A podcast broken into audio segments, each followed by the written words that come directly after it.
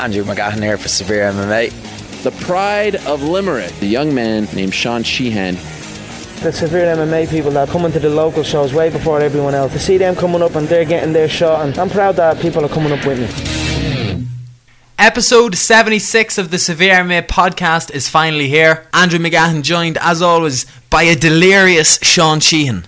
Sean, 8 o'clock in the evening, you're not used to be recording a podcast at this time. Are you okay? I'm okay. I'm just struggling away. It's kind of I'm out of my I'm out of my uh, wor- my world now. Although we are used to really record. What kind do we usually record? I don't know. I can't remember. Okay, so I am delirious. You're right. I am. my my point was more that it's on a Tuesday at 8 p.m. as opposed to evening on a Monday. You know, it's just there's something in the waters here today. We're a little bit changed around. we we we promised people a guest last week, and that's kind of. We might still have to guess, but we, we had a little bit of trouble. Later if in the you- week, through no if you- fault of our own. No, through no fault. of our- own. If the guest comes, the guest comes. But uh, for now, it's just us normal podcast. I'm delighted. Uh, I'm delighted that you didn't uh, let me say who it was last week. Yes. Otherwise, I'd look very silly right now. Yes, I know. Yes, indeed. But uh, So I'm, I'm they're, uh, they came they come for us anyway. Not these other people. exactly, exactly. Tell me this though: in terms of your delirium, are you feeling tired? Um, Could you do it a boost? a little bit. I could do with a boost, Andrew. Is there anything Oh. like that that you could give me so I could get a bit of a boost? You can tell by the sound of it. Listen, Hmm. you feel better already, don't you? They are. I got I Oh. got my uh, I got my little care package there uh, uh, last Okay, Friday. We'll talk about that in a minute because what I was just shaking for you there is a couple of that? vitamin D tablets from ORS Nutrition. 90 capsules of them. I'm going to pop a few right now. ORSNutrition.com, proud sponsors of the Severe MMA podcast. Ireland's leading nutritional company, supplementation company. Head on over to ORS Nutrition. Whether you're an athlete, whether you're someone who's just into fitness, they are catered especially to you. If you're in, if you're into your GAA, your soccer, your swimming, your martial arts, they will break down by your sport what supplements their experts feel you should be taking to get the peak peak optimum performance out of yourself, Sean. Would you say Mm. that? I Yeah, I would, definitely yeah. would. If you're just going to the gym, if you're just looking to put on a bit of size, if you're looking to lean out as well, everything is broken down so you know you can go onto the website thinking this is what I'd like, and they're going to tell you, right, mate, this is exactly what you need. If you go onto their website as well, they've got a full range. Sorry, not if. When you go onto Oral Nutrition, Mm. ORSNutrition.com, they have um, an outstanding range of products. Different types of protein, plant based, whey based, um, excellent pre workout drinks, excellent recovery drinks, loads of nice little um, recipes as well, which we haven't plugged in a while. But Sean, for me, the best thing is the stuff that they sent us. Yeah, I agree. Tell me what was in your care package because I I, some, was uh, big. I was a big fan of the BCAA's, but you're telling me that there's something even better.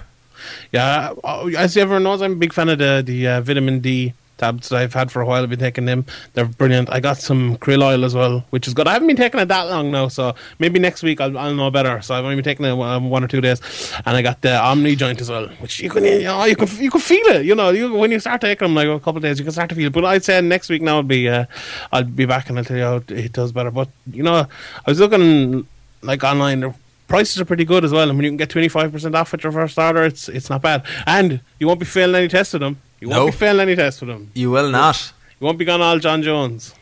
um, I was about to name them, but they're not paying us, Sean. So that's Yeah. what that's them. Fuck them. Fuck them, and the Drop Jones as well. By the way, well, actually, we we may end up mentioning them later Yeah, on, but not at the moment. Yeah. Head on over to orsnutrition.com. Once you've put everything in the cart, as Sean said, said ugh, Sean shed, as Sean said, very affordable. They will also recommend if you've spent over a certain amount, they'll give you a free gift as well. Or if you're like two euros short, they'll let you know so you can add something just to get it up. Um, wee, that's what she said. Um, but aside, they don't sell those sort of supplements. It's all right. Um, using the discount code Severe MMA, all in capital letters, you can get 25% off your first order as well. Sean is very happy. I am very happy. I'm shaking my vitamin D tablets right here. Check them out on Facebook, Twitter, Instagram. Everything good to do with orsnutrition.com. We cannot recommend them enough. Sean, you can't recommend them enough either. Yeah, get 25% off your first order at rosnutrition.com with the promo code SEVERE MMA. Excellent. S E V E R E. Excellent. And as always, thank you very much to everyone who has ordered in the past up till now or is considering ordering. Please, uh, please do. It helps Severe MMA greatly. It helps the guys at ROS greatly as well. And um, long may it continue. Boom. There we go. Sean, bit of a busy week. One or two things happened. You were worried that I wasn't going to show up today. I wa- well, I'm worried about that every fucking week. So, yeah, but you're especially worried. Uh, Especially worried I woke up in a nice, nice pool of my own drool on the kitchen. Oh, not on the kitchen. Uh, on, Stable like that, you're gonna say. on the kitchen floor. with all I like these. I like waking up with a little bit of drool. You know you slept well when you Yes. drooled a bit in your bed. Yeah, I I felt I lay down on the sofa at twelve o'clock and I was like, "This is grand. I'll be up now again in a few minutes and we go do a few messages." and then five six hours later, face down, well refreshed. Indeed. I slept Sure. four hours last night. It was terrible. You might as well, sure. You might as well. You had a hard week of it over in Las Vegas anyway. It was a, a busy week. It was. I'm still. Uh, I. You know that I always think that we have a, a, a foolproof system for beating jet lag, Yeah, and that's to stay up all day and get your flight. of course. I did that. I walked the feet off myself in New York City. May have missed my flight leaving Las Vegas on the Sunday.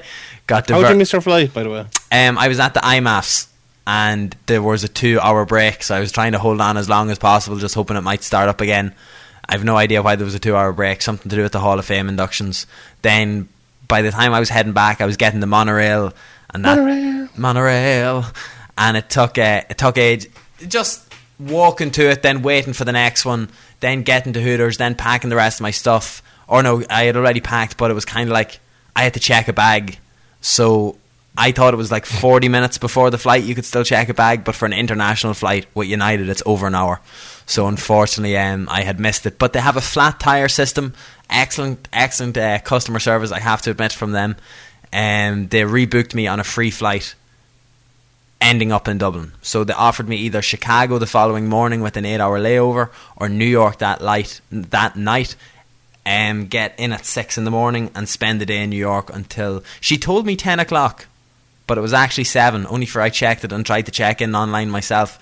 I figured that out, so that could have been another embarrassment. So I would have missed this podcast too. Uh, but they they sorted me out big time. So I got to spend a day in New York and see a couple of my friends who had emigrated within the last year. So I hadn't got to see Nice. them. One of them actually went to Vegas for 196, so I got to see him then. But I think they're all going down for 202 as well. So yeah, I just spent my week, yeah, like sitting on my Watching couch fights. watching fights.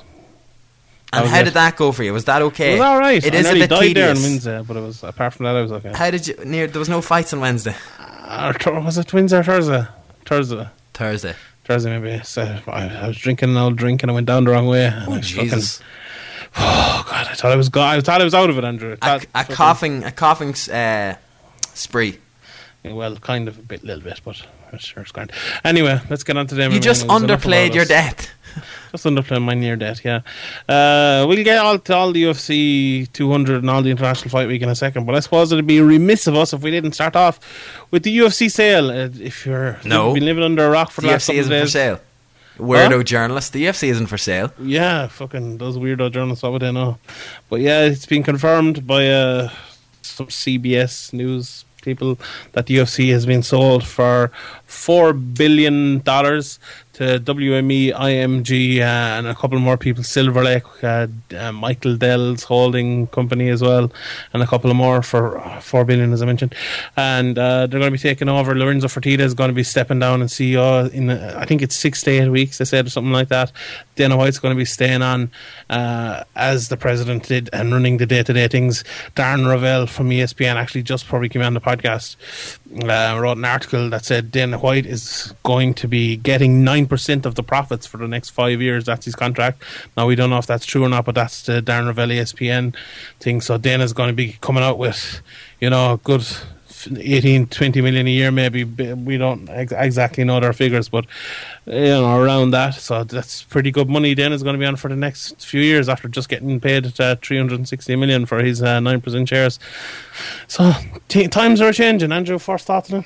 So from that Dana thing, I just want to clear something up because Iain Kidd put up a tweet. The UFC paid out profits as dividends regularly, according to reports from credit agencies. Dana was getting that 9% of profits before the sale as well, because he had already owned 9% of the company. He was receiving 9% of the profits as well, plus his salary. They were the two tweets that he put up. So he um he's staying on. No word about who's replacing Lorenzo as yet. No, they don't have any. But uh, there's little reports from different sources that Ari Emanuel is going to be invo- involved in it a little bit. I don't know if he'll be in exactly in the uh, Lorenzo Fertitta thing now because he uh, obviously he's the agent to like huge people, The Rock and fucking um, uh, what's his name.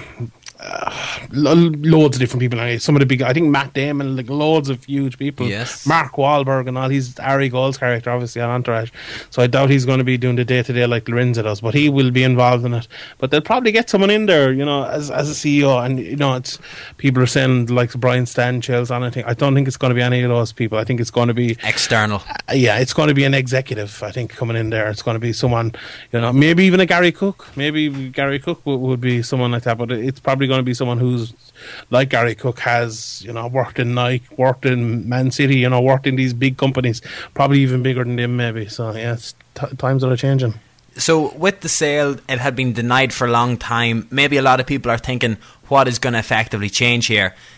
Dana's staying on. Dana's still going to be the face of the company. Dana's still going to be around, and I believe the Fertittas have a minor share now in the company as well. Do they? Yeah, very minor. I think probably like less than one percent. I don't know the exact figure now. I I just made that up, but yeah, very very minor. Maybe it's just hard. Uh, why not? Do you know what I mean? Why Yeah, I not think- just?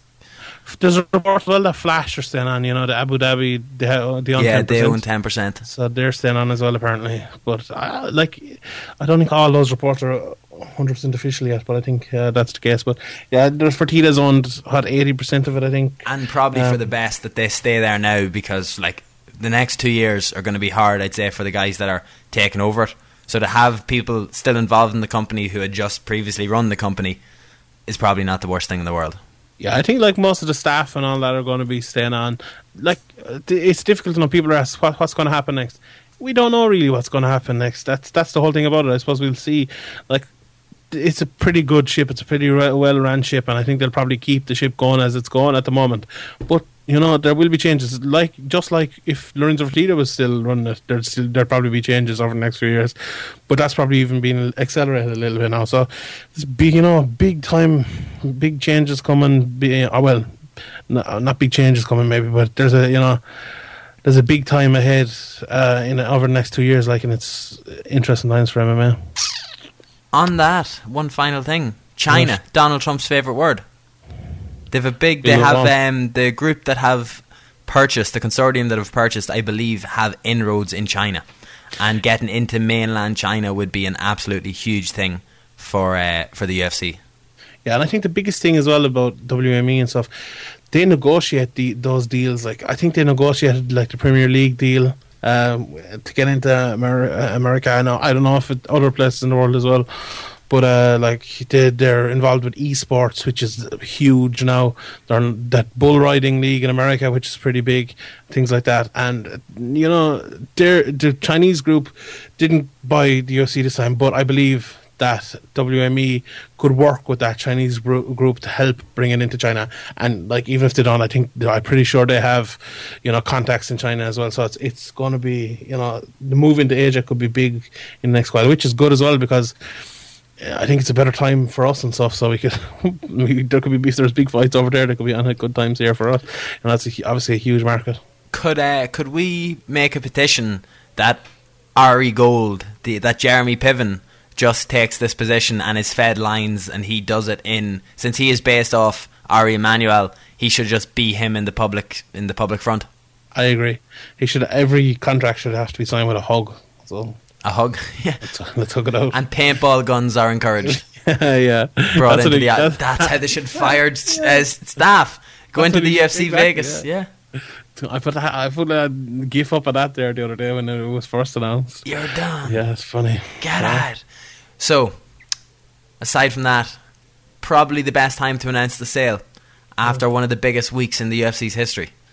Yeah, there was like, there uh, was rumors it was going to be announced Saturday night at the press conference because and then there was rumors with that then Dave Sholler came out and said we're going to have an extra press conference. So I was like okay this is going to happen now but it was just Brock's single press conference. But talk going around the media room all week that the UFC were going to be announcing the sale and finalising the sale that week so there Yeah. you go it Yeah, happened it's huge. Like, um, I think a big thing about this as well is, uh, like they bought it for two million, went forty million into that, and now selling it for four billion.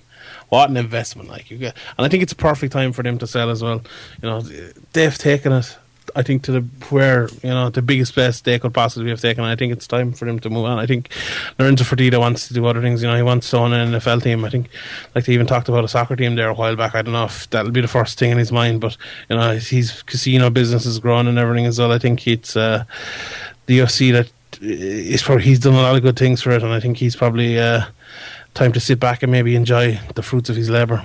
one last touch on the Fertittas, the Fertitta issue. I think we did um, talk about it on a recent podcast. Do you believe that they have brought it, as you said, as far as they could? Maybe up until this point, it they did. A lot of people were saying that the reason that they didn't get into New York for so long was because of an issue with the culinary union hmm. and the Fertittas in terms of their staff for the casinos and things like that. So if something like that could block the UFC, in the past, maybe getting it on, and they've already been able to build it up to this stage as it is. Maybe this group are the ones that are influential and absolutely essential to finalising these new, bigger, massive endorsement deals. Number one could be up in a couple of years' time, the Reebok deal or the next television deal. I think that's going to be a marker of how important that these people were, or how much of a good investment it was for these guys to purchase the UFC when it comes to game time on the big negotiations. Oh, yeah, great point. Yeah, like these WME as well have a huge uh, connection with Under Armour. You know, The Rock is sponsored by Under Armour and stuff. Now they have a big connection with him. So in a couple of years, I you know I'd be surprised if it wasn't Under Armour taking on from Reebok. And you know, th- there's probably a big deal coming on there. But GSP Um, back, aged 40 something. Feedback, yeah. But I think uh, one of the biggest points as well is the international expansion. We we talked about Asia, but uh, the Fertittas and Zuffa had great plans for international expansion, and they did a lot of international expansion. But it didn't go that well, did it? Like the UK has never really taken off, has it? You know, it's still not on Sky. Don't like haven't got it yet. Maybe they'll get it next week when it's if it's going to be announced. We'll see, but they haven't got it yet. And like it's what 10, 15 years now that it's kind of been in the wilderness in in the UK on Bravo and in BT now. Like Mexico, took ages. They only kind of got in there last year, and it's still you know it's still not huge there. down here what had like two events, as I said, Asia and stuff. So the international expansion when when it's gone good, it's gone good. Like, obviously, Ireland, Sweden has done very well. You know, Brazil huge. Um, Canada, I don't know if that class is international expansion, but you know all those countries doing well. But there's still like a lot of the big markets like hasn't got legalized in France. You know, Germany. You know, there's a few events, but you wouldn't say it's taken off there either. Maybe with this new group, that that's where they'll take it, and that's you know they'll make it huge everywhere. So yeah, as I said. You know, the Fertittas, I think, did a great job, but I think they know themselves that this is going to need a juggernaut behind them to take it to the next level. Germany had the television ban in place for a couple of years, and Canada, as you said, started very well. They really kind of what they did with Brazil. They went in big there for the first while, and I think they're planning a really big Vancouver card for later on in the year because there is no main event announced for it yet. No Canadian journalists have heard anything about a main event for it, and they're thinking that it could be something big. They were, I think, originally planning Anderson Silva for there, but for whatever for whatever reason, I don't think that's going to happen now. But I do think that Vancouver later on in the year that the UFC have penciled in for is going to be probably one of their biggest Canadian shows outside of maybe the St Pierre thing. Yeah. All right, sure. Speaking of uh, Anderson Silva, let's move on to UFC 200 and a few of the fights. That first fight, Anderson Silva fight, uh, the reaction to that, obviously Anderson Silva fought Daniel Cormier. I think the reaction to that has been very weird. Like, half the, obviously there was a lot of boos in the crowd at the time, and then there's a lot of people saying those people are complete, you know, where they booing? This that wasn't a bad, that was a good fight. Why are people, you know, saying that? I think it's it falls somewhere in the middle, right? The, the what what's the fucking you know a, what actuality is. I think Cormier was probably smart to fight the way he did, and well, he was smart. He was you know to, to fight the way he did, take Anderson Silva down, wear him out over three rounds, win the decision. That that's smart. But that doesn't mean that it makes for a good fight. You know, that doesn't mean the fight was good. It wasn't a good fight. It was by no means a good fight. You know, Anderson did a lot of stalling on the ground. Uh, Cormier didn't have that much output on the ground. You know, there was a couple of um, stand ups by John McCarthy. I think maybe one of them was bad, but I think the other ones were okay, to be honest. Um, there, you know, there's this thing about people saying Anderson Silva should be warned because he's stalling on the bottom. Well, he should, but it's also if it's Anderson Silva's job to get out from the bottom, then it should be Daniel Cormier's job also to get out from being held by someone on the bottom. Exactly. So, like, if there's both people are in a standstill, if Anderson Silva's holding him, you know, he had the lockdown on that leg and he was holding his head down, if he's doing that and he's not moving anywhere, and if Cormier is stuck in that position and he's not moving anywhere, he can't get up, then what do you do? You have to stand him. Up. Okay, you could warn both of them, you could take a point from both of them, but I don't know. I think you're better off just standing them up at the, you know at that point. I think this uh, fight, you know, the opinion on it is very weird because it was obviously an odd fight and there was a lot of boos from the crowd and there was so much kind of emotion behind it that it did that way. But if it was this was just a normal fight, I think people wouldn't have been as mad with the stand ups. I have a couple of things I want to talk on there. One is on Silva stalling on the ground. I don't believe that he was stalling on the ground. No, no he had lockdown. He was preventing Daniel Cormier from passing his guard. He was, yeah. Cormier did pass his guard, I think, in the fight, and it um, Silva like absolutely. If you're in half guard, you do not want Daniel Cormier getting to the side and then being able to mount you. So Silva employed an absolutely excellent lockdown game that really frustrated Cormier. That meant Cormier couldn't pass, couldn't get big damage, and ended up resorted to holding. Like my one criticism of wrestlers is that they only pass guard in a certain way. For Daniel Cormier seemed like he, I don't want to say he didn't have confidence, but he knew that he was okay to stay where he was in that position. He wasn't actively trying to pass the lockdown in any other way that guys would normally try and pass the lockdown. There was a time that he actually had his knee through, and Silva was, I think Silva was coming into a deep half guard position at one stage as well. Also employed by uh, Yogerty Dave Fogarty in the IMMAFs as well. Deep half in MMA, it's, it's a big thing. He it just seemed like Silva was really content not to get his guard passed, and as long as he was staying safe, then then he was happy.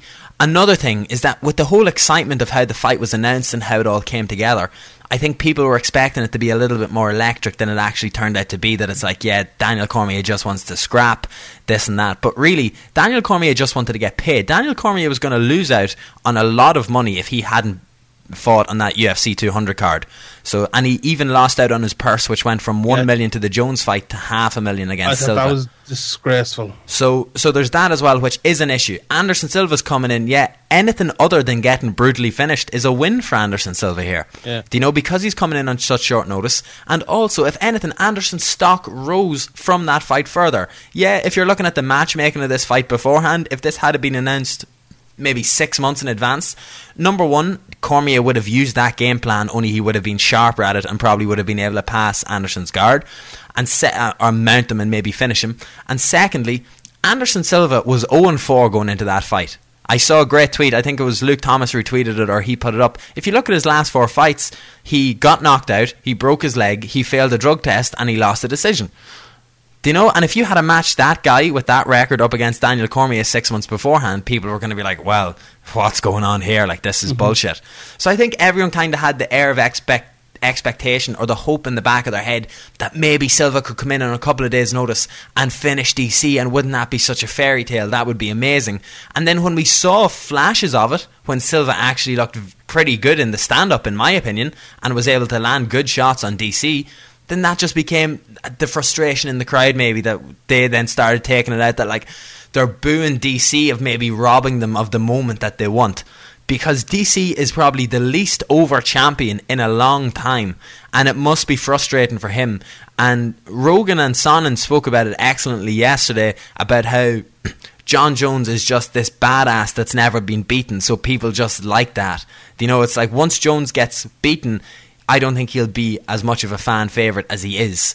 Do you know? Because in theory, everybody should be cheering Daniel Cormier and nobody should be cheering Jon Jones. But because Jon Jones has this absolute badass reputation of him just being a, a wild man, then that's that's going to win every single time. Also, one sorry, one final thing, and then you can tell me how wrong I am about everything. He, the fans are completely entitled to boo, by the way, because Yeah. they've paid for their paid for their tickets. But on that arena, on that atmosphere, impressive arena, substandard atmosphere. For UFC 200, which was effectively going to be the biggest card in the history, it was a typical Vegas crowd, Sean.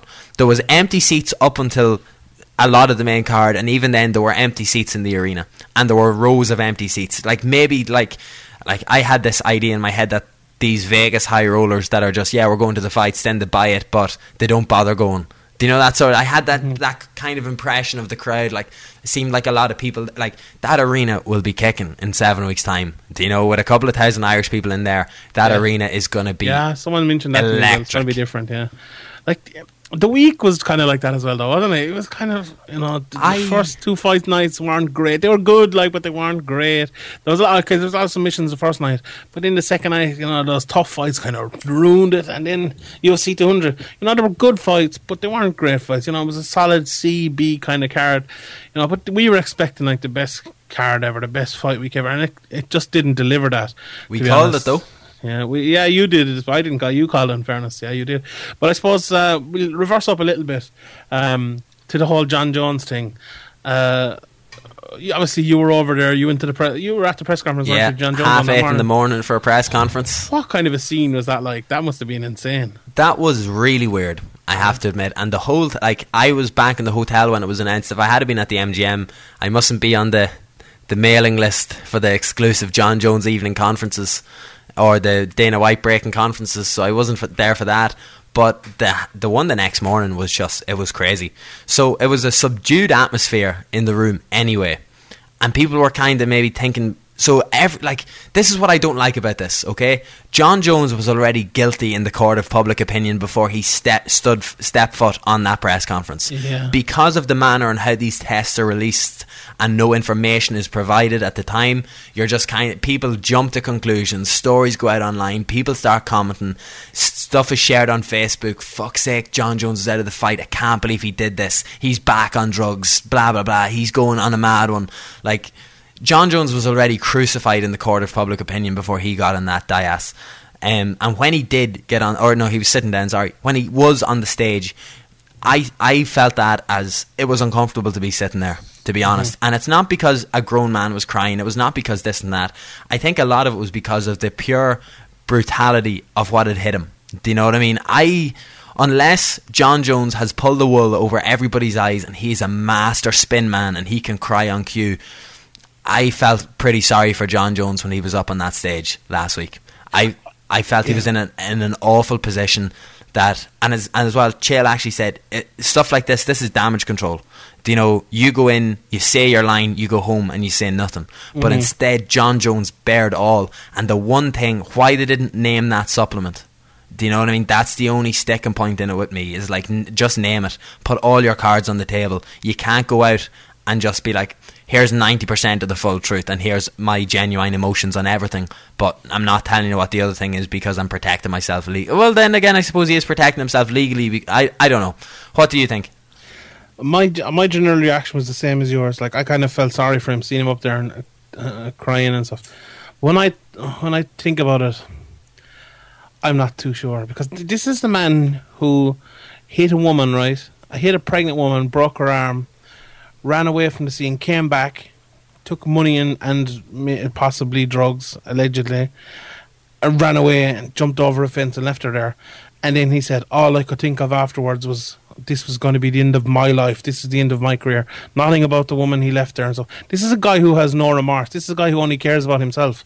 Like, and maybe that's a little bit harsh to say, but he has previous. Like, you know, this is this is a guy who is do, does these things like that.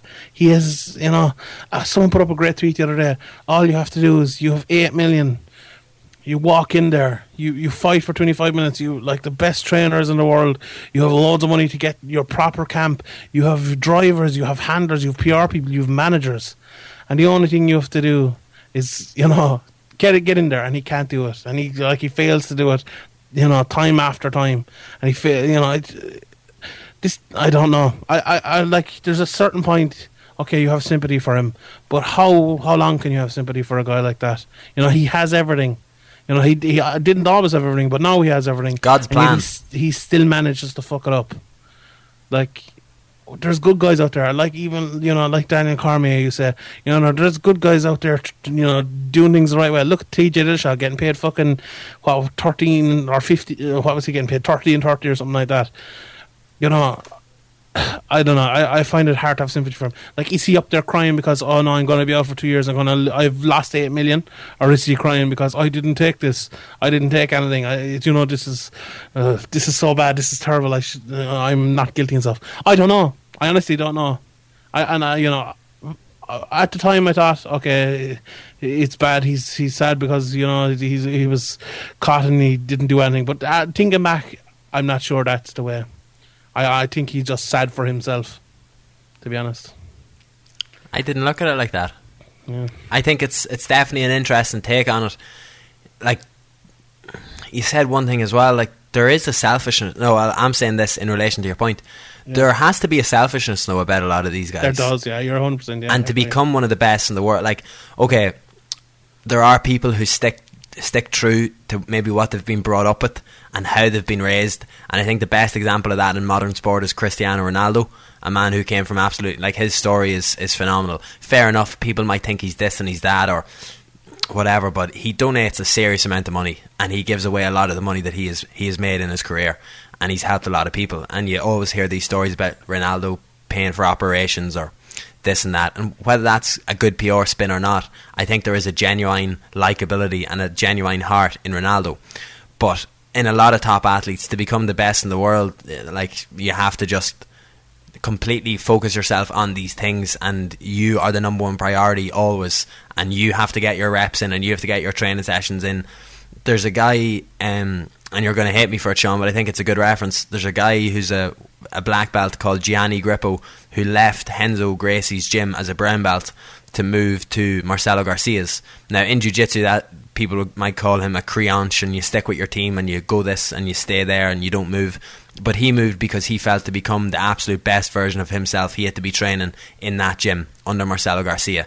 And now he's leaving Marcelo Garcia's to go to LA to train under a guy called Cobrinha now he's partly moving there as well because maybe his girlfriend's moving home and different stuff like that but he's a guy who's willing to do absolutely anything to make sure that he achieves what he wants to achieve and I think there has to be a streak of that in every single world champion. Whether it's dominant, whether it's prevalent, whether it's only a tiny bit. I think everybody has it in them that goes on to become. Then again, there are people that get it maybe from absolutely busting themselves through work and they've got a maybe a natural ability themselves and they can get like Jon Jones as as we said earlier on.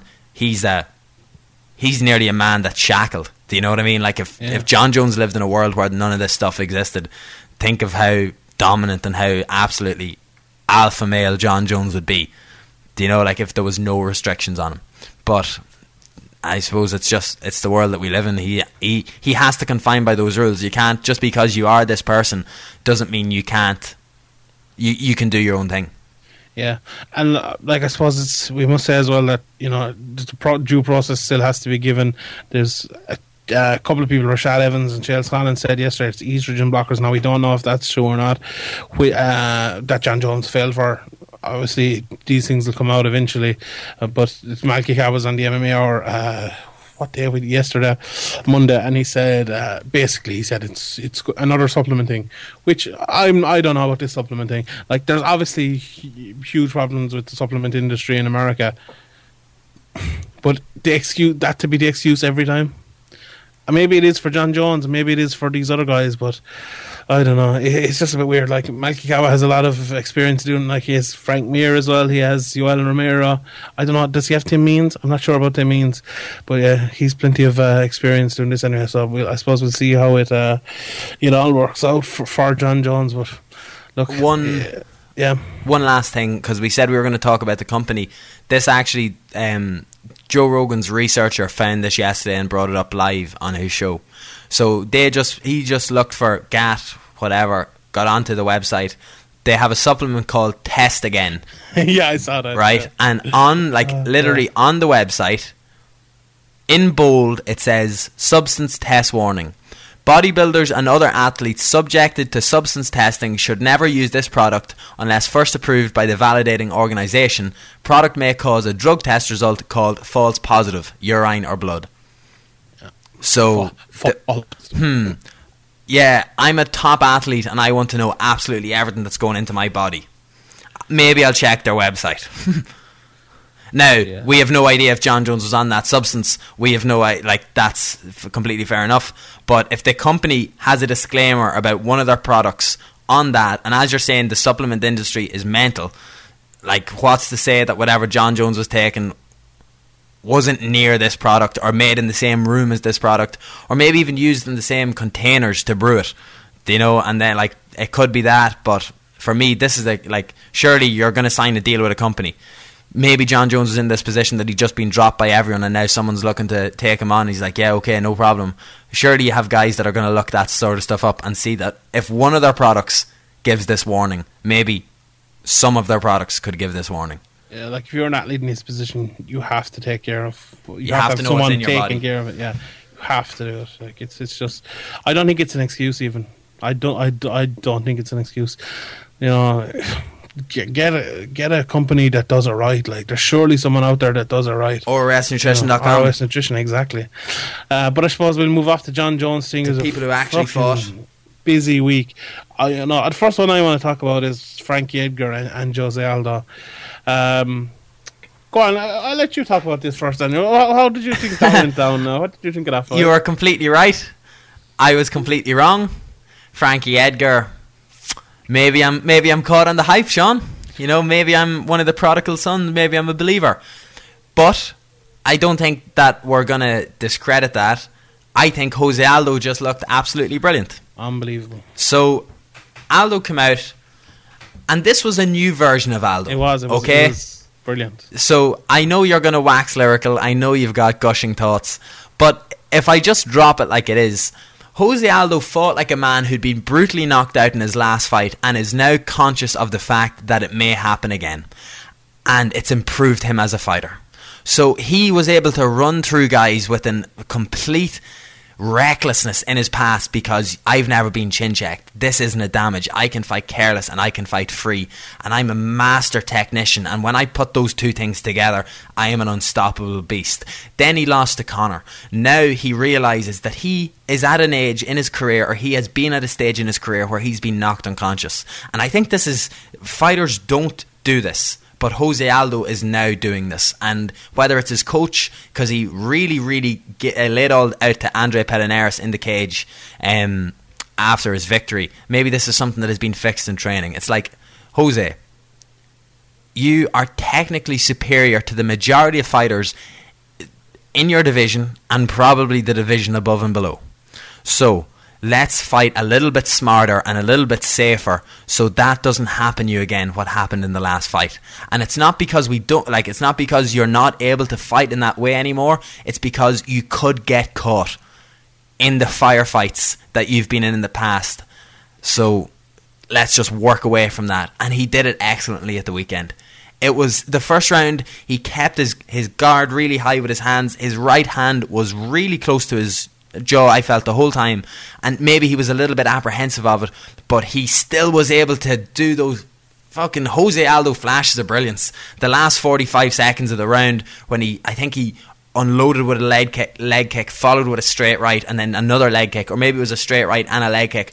But the power and the venom that he threw them with was kind of a yo Frankie I'm still here. I know I've been tentative in this first round but just so you know mate if you want to really throw it down I'm ready to throw it down at any stage it was a fantastic performance Do you know how many leg kicks Ah. Jose Aldo threw in that whole fight? tell me I know you know Three. Rot Three leg kicks. brilliant Yeah. What, remember what I said last week? Frankie Edgar to win, he needs to attack the. You know, there was, I said two things. He needs to either push, push him up, knock him out hard, or he needs he needs to attack the leg kicks, right, uh, and take him down from the leg kicks, and he needs to attack and counter the jab. Jose Aldo didn't leg kick and he didn't jab. He gave, he gave took away the two things where Frankie Edgar could win the fight. He just took them away. He took away the possibility. And it's like usually when like people are, are looking at the fights, you know, they look what they can do against the opponent, right? But he looked at what the opponent could do against him, and he took away the things that might see him losing the fight. He just took them away, even though he they're his best things. He's, a brilliant jabber, and he's a brilliant leg kicker, and he just stopped doing them. And he, like, it, it was just uh, wizardry. Really, it was brilliant. It, like, uh, you, nobody else could do that. He's just a great fighter. Like, he's one of the top pound for pound fighters in the world. Like, he's one of the greatest fighters to ever live. And like, nobody, there's, I don't think there's anyone else could do that honestly. Like even Demetrious Johnson, I don't think he could do what Jose Aldo did there. Like he knows Frank Edgar is a smaller man. He knows that he's faster than Frank Edgar. He knows that he's a better boxer than Frank Edgar. He knows that he's technically better than him. So he let Frank Edgar come on to him. He knows that he's defensively better as well, which you, the point you made. And he just decided, look, I'm not going to get hit. Frank Edgar's not going to hit me, and he said he's not going to take me down either because he. Uh, and All I could hear was your voice. I'll All I could hear was your voice in he my head. The greatest takedown defense ever seen in MMA, and there's no there's no one close second. You know, he got taken down that Mark fight. Since then, like he's been taken up, but he just gets straight back up. You know, he is he's the best ever at it. And like Frank Edgar, he, he just let Frankie come onto him. Frankie hit air and he countered him, you know, and he hit him. He hit him with jabs on the counter, but he, never led. I don't think he led once in that whole fight with a jab, but he hit him with like hooks, check hooks. Hit him with straight right hand, straight down the, the pipe he, you know, it was just brilliant. Attacked the body, bloodied up Frankie's face. You know, the first the first three rounds were, were relatively close because it, it, you know, it took him time to get his timing. But I think he, he had won at least three of. I think he won four, possibly even five round, of those rounds. You know, I, I gave Frankie the third because I thought he landed two big shots on Aldo, but. It's it's a testament to how good Aldo is that nobody's even talking about Frankie now. You know, it's like he's been forgotten. Like Frankie was coming in this, people are saying he's one of the best pound for pound fighters in the world. You know, Frankie's a good fighter. Don't don't take it away. But what, Jose Aldo has over Frankie Edgar is just he's better. That's what has over him. He beat him last time. He's just a better fighter than him. Like Frankie Ed- Edgar, uh, like we spoke last week about. I don't think he has moved on as much as people think he's moved on. But I think what he did move on is his accuracy. And I think his accuracy has gotten a lot better. But Jose Aldo took that away from him as well. He didn't let him be accurate. He just, you know, he he, he was just so brilliant. I, I honestly, I think it's one of the best performances ever seen inside the octagon. Just absolutely brilliant. Full stop. Yeah, brilliant. Now, Another thing as well. Here we go. People are talking about Daniel Cormier. I knew you being- weren't done. People are talking about Daniel Cormier being the pound for pound number one fighter in the world. With Jose Aldo and Jose, Jose Aldo's in the world, how could Frank Edgar be the, or um, uh, Daniel Cormier be the number one pound for pound fighter in the world? Like, uh, do, do you think? Uh, okay, pound for pound is they're the same size, you know, they're the same skills. Do you think a fighter with Jose Aldo skills against a fighter with Daniel Cormier skills? Do you think Daniel Cormier be able to take Jose Aldo down? No. Not a hope. Do you think Daniel Cormier be able to beat him on the feet? No. Do you think he'll be able to push him against the fence and keep him there? No. No, I don't either. So how could Daniel Cormier be the pound for pound number one fighter in the world? I think Jose Aldo would destroy a fighter, like, and he has destroyed. Like Fra- Frank Edgar, maybe he's not as good of a wrestler as him, but I think he's a better boxer than Daniel Cormier is. And you know, he's a better striker. You know, he's you know Daniel Cormier is relatively short for the division. Now he's not. You know, he's probably normal, size, a little bit smaller, smaller than other guys. And I think Jose Aldo is uh, you know a little bit taller, a little bit bigger. I, I honestly, and it, it makes McGregor's win as well. Just uh, you know, unbelievable Yeah. that he did that. Ariel that tweeted that as well, yeah. and I can't wait for that rematch. I honestly can't wait for it. Like it's. Uh, I hope it happens. I don't. I don't know. I don't think it'll. ha- It probably won't happen, but I hope it does. One quick point so we can come back to episode 77 in a couple of weeks' time, Sean. You talking about Aldo changing the game in terms of taking away how the other guy could win and making sure it doesn't happen, Yeah. right? I think Conor McGregor is preparing for Nate Diaz in the same way. I don't think you're going to see McGregor throw a single kick in the Diaz fight. I think he's going to try box him. But just to throw, I think that's how he's going to win the fight. Well, I don't know about Now, that. whether whether he whether he wins it or not using that game plan, but I do think that Conor is just going to try and box.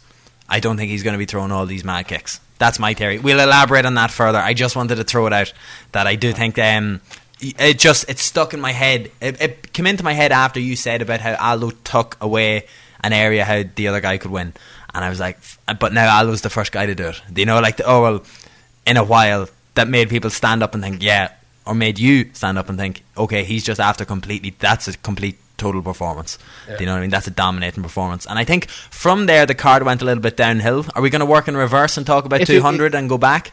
Yeah, well, just a little couple of words on the undercard first. Sage Northcutt and Enrique Marin, not a great fight. Sage didn't look great again. He looked okay, but uh, you know, good to see him back to winning ways. I thought TJ Dillashaw looked excellent against Rafael Aston, so just tuned him up for three rounds. Uh, Kelvin Gas, I thought Kelvin Gastelum looked good as well against Johnny Hendricks. Johnny Hendricks missed weight again, probably going to be going to middleweight now unless he can get you know I don't know, some better advice or some some shit like that. Um, Julianna Peña, I said she beat Cat Zingano. She did beat Cat Zingano. Good performance as well. And the, the, the fight pass cards as well. Lauzon, Mousasi Miller, all big first round finishes. But uh, main event, the um, uh, Cain Velasquez as well. I suppose we mentioned here. My bet of the week comes up again. He knocks out Travis Browne in the first round. I, he did exactly what I thought he'd do. To be honest, put him up against Vince and beat him. Um, but um, you you had a few thoughts, did you, on the Sage Northcutt uh, submission? His armbar. Yeah, so a lot of people were saying about how much improved submission defense, blah blah blah. The same people that called him a quitter in the last one. I just think Enrique Martin bottled it. To be honest, I don't think it was much to do with Sage's. So Sage was sitting waiting for the tap from that armbar, and it wasn't until he started. Enrique put the armbar on wrong. Sage's palm was facing the ceiling.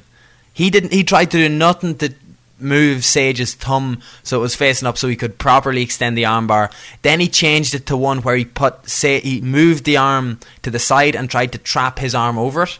But because Sage's shoulder was already so clear, the legs, Sage was able to get a bit of a bend in it, and that's how he got the hitchhiker escape and got out. But Sage, up until that point, Enrique nearly facilitated the escape by trying to adjust the submission. Do you know? So it wasn't that this armbar is fully on and Sage is screaming, writhing in pain, and he's able to hitchhike and get out. And he even said it in the post-fight interview that none of the submissions were really on, but he was sitting waiting for it to happen. He was lying on his back waiting for the armbar to happen, and Enrique's own inability to finish it is what got Sage out. So I think there's like there still is a lot of work to do, but maybe mm-hmm. that is a good sign that he's not tapping early or he isn't quitting completely and maybe it was just a little bit on so he knows he can fight out of it. So there is an element to that as well. But I do also think that joint locks are completely different from chokes. And especially if Sage was ill in the way that he was, then getting choked like that would have felt like it was a lot worse than it actually was. So jury is still out for me on Sage Northcutt, so I'm not uh, I'm not completely sold. Yeah, just the point on that as well. Like, I think back when he fought Brian Barberena, the point I kind of made was that he kind of panicked in in the submission more than anything. And I think at the weekend, the great thing was he didn't panic. You know, as you said, you broke down very well there. Obviously, you know better than me how the submission goes in and stuff. But you know, it was it was fairly. You know, he it was going towards being on. Looked like you know.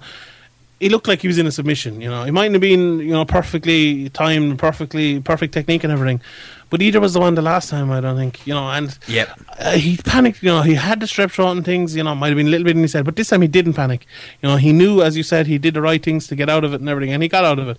So I think that's a good step forward. Like people criticize Sage an awful lot, and you know, a lot of it is because of not jealousy, but like. He's getting more uh, things that other fighters aren't getting, and maybe like people are thinking, why, why is he getting things? But I think he's, you know, he's a good young lad, trying his best, you know, trying to improve, and I think he, he's definitely shown signs, like he showed signs of improvement even in that Barberena fight as well. It's just that the improvements are slow, you know. They're, he's not the best fighter in the world. He's not going to be that for a long while. He might never be that, you know, but he is, he's a good fighter. He's a good prospect, and I think you know, but a, a couple of. Uh, if he can stay in TriStar, or you know, if he can go somewhere else as well, or you know, wherever under good tutelage, he's an unbelievable athlete. You know, and he's a he's a tough guy. Like you saw that the weekend. You know, you have to have a bit of toughness about you to to to stay in a position like that.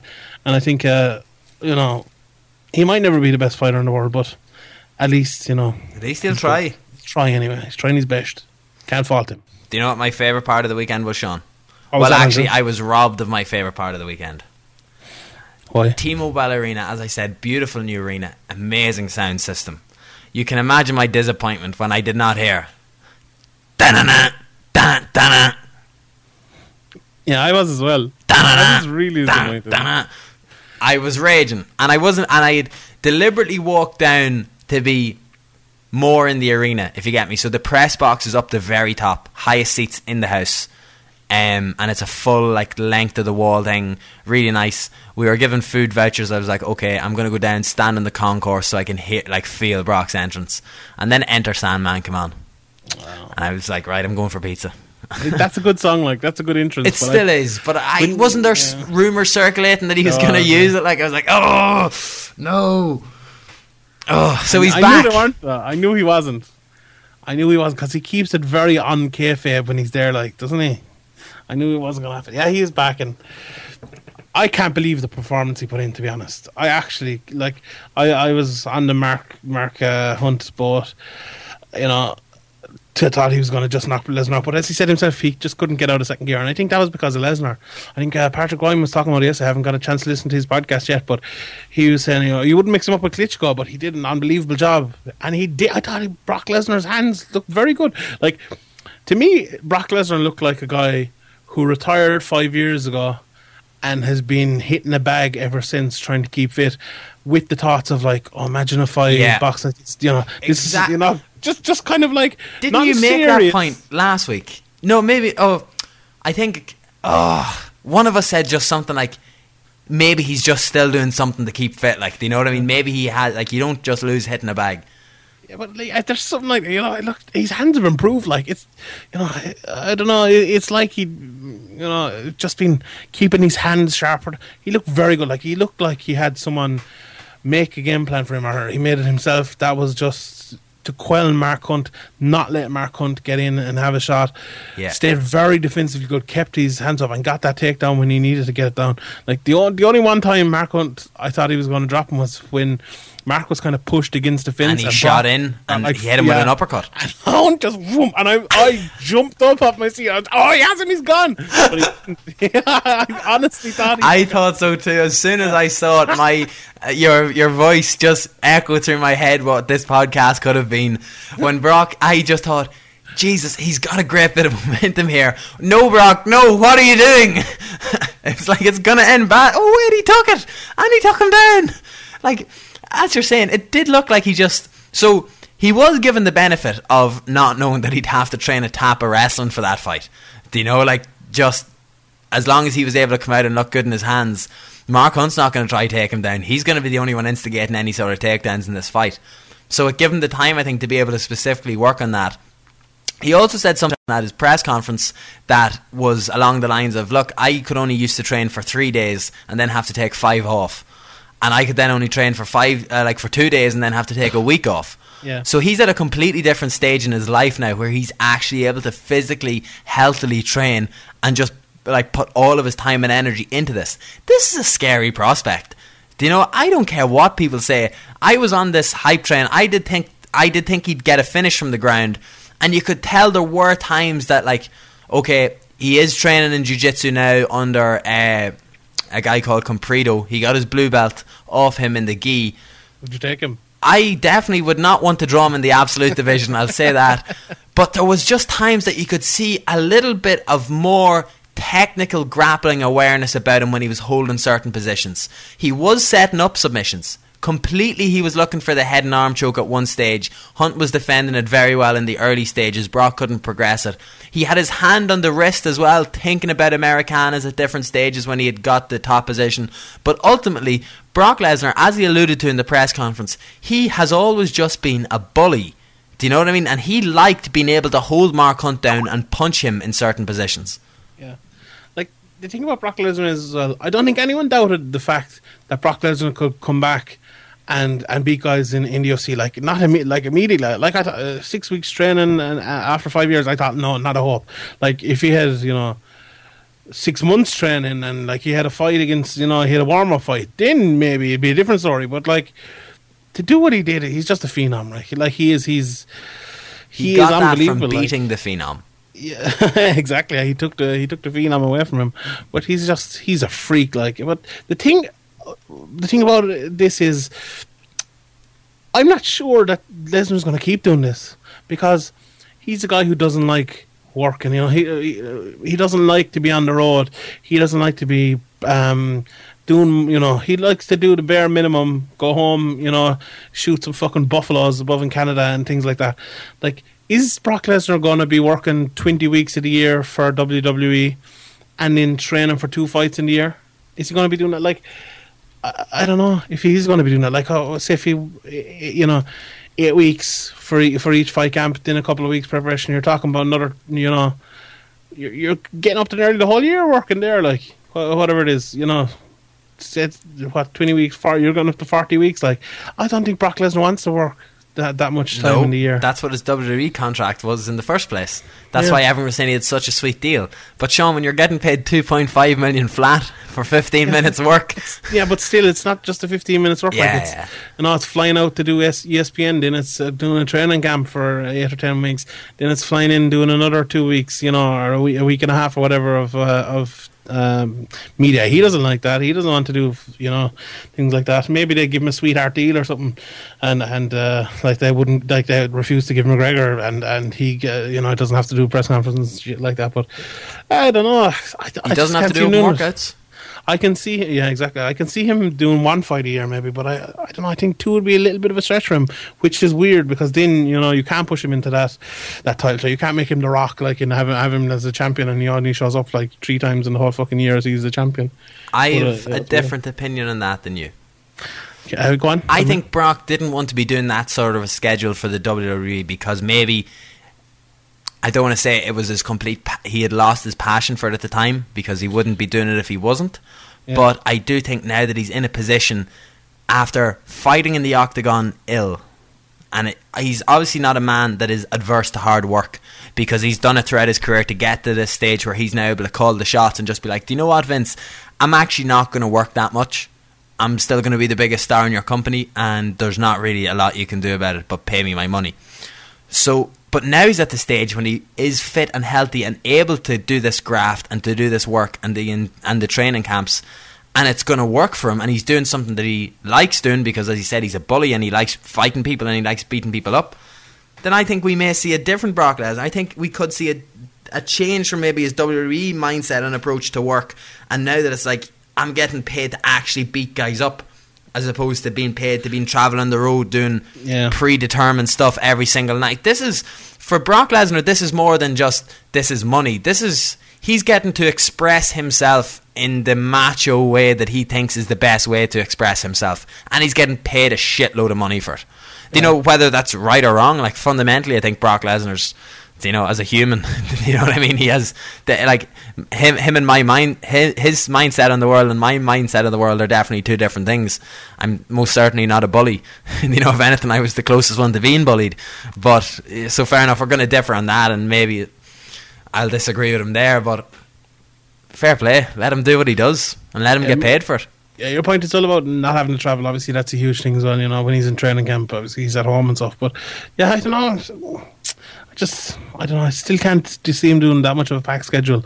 And the, the- another point is, will the WWE let him? Like, how how often? Brock the WWE does gonna let him go? what Brock wants. That's a good point. That is a good point as well. Yeah, and I think they realise that because Brock has been in contract disputes before. Brock doesn't mind taking it to court, like you know. But uh, like this might all go down to the, uh, you know, the shitter if Randy Orton fucking RKO's him. Yeah. One RKO and it's all gone. and medical medically suspended for six months. Could be out in Madison Square Garden, New Year's card. Then we're then we're really facing the shitter. Not a bad start for the UFC's owner. By the, or joking, by the way, if anyone thinks that could happen. The medical suspensions are just a joke. Okay, uh, Amanda Tate, uh, or Amanda Tate, Amanda Nunes Uh, well, Miesha it's on Tate. new sitcom because the Romantham Weights has been uh, bought. So Amanda. Tate is the new thing that we're going to go, we're pitch for. Amanda Nunes' girlfriend is a UFC fighter as well. Really? Yeah, uh, what's her name? Um, oh fuck, I can't remember. But I think she, I don't think she's a bantamweight. I think she's a, a strawweight. So she's the first openly gay UFC champion ever. Play. And I had a lovely moment thinking about that the other night. Yeah. Okay, now I know don't jump to conclusions because that sentence came out of my head wrong and I immediately so realised it. creepy, yeah. So she kissed her on top of the cage, right? yeah. And I may be painting a broad generalisation here of mixed martial arts fans and the fans in attendance, but I'd like to think a lot of them didn't know how to feel the other night because they were laughing and thinking it was the funniest thing in the world when Daniel Cormier and Anderson Silva were in a north south position.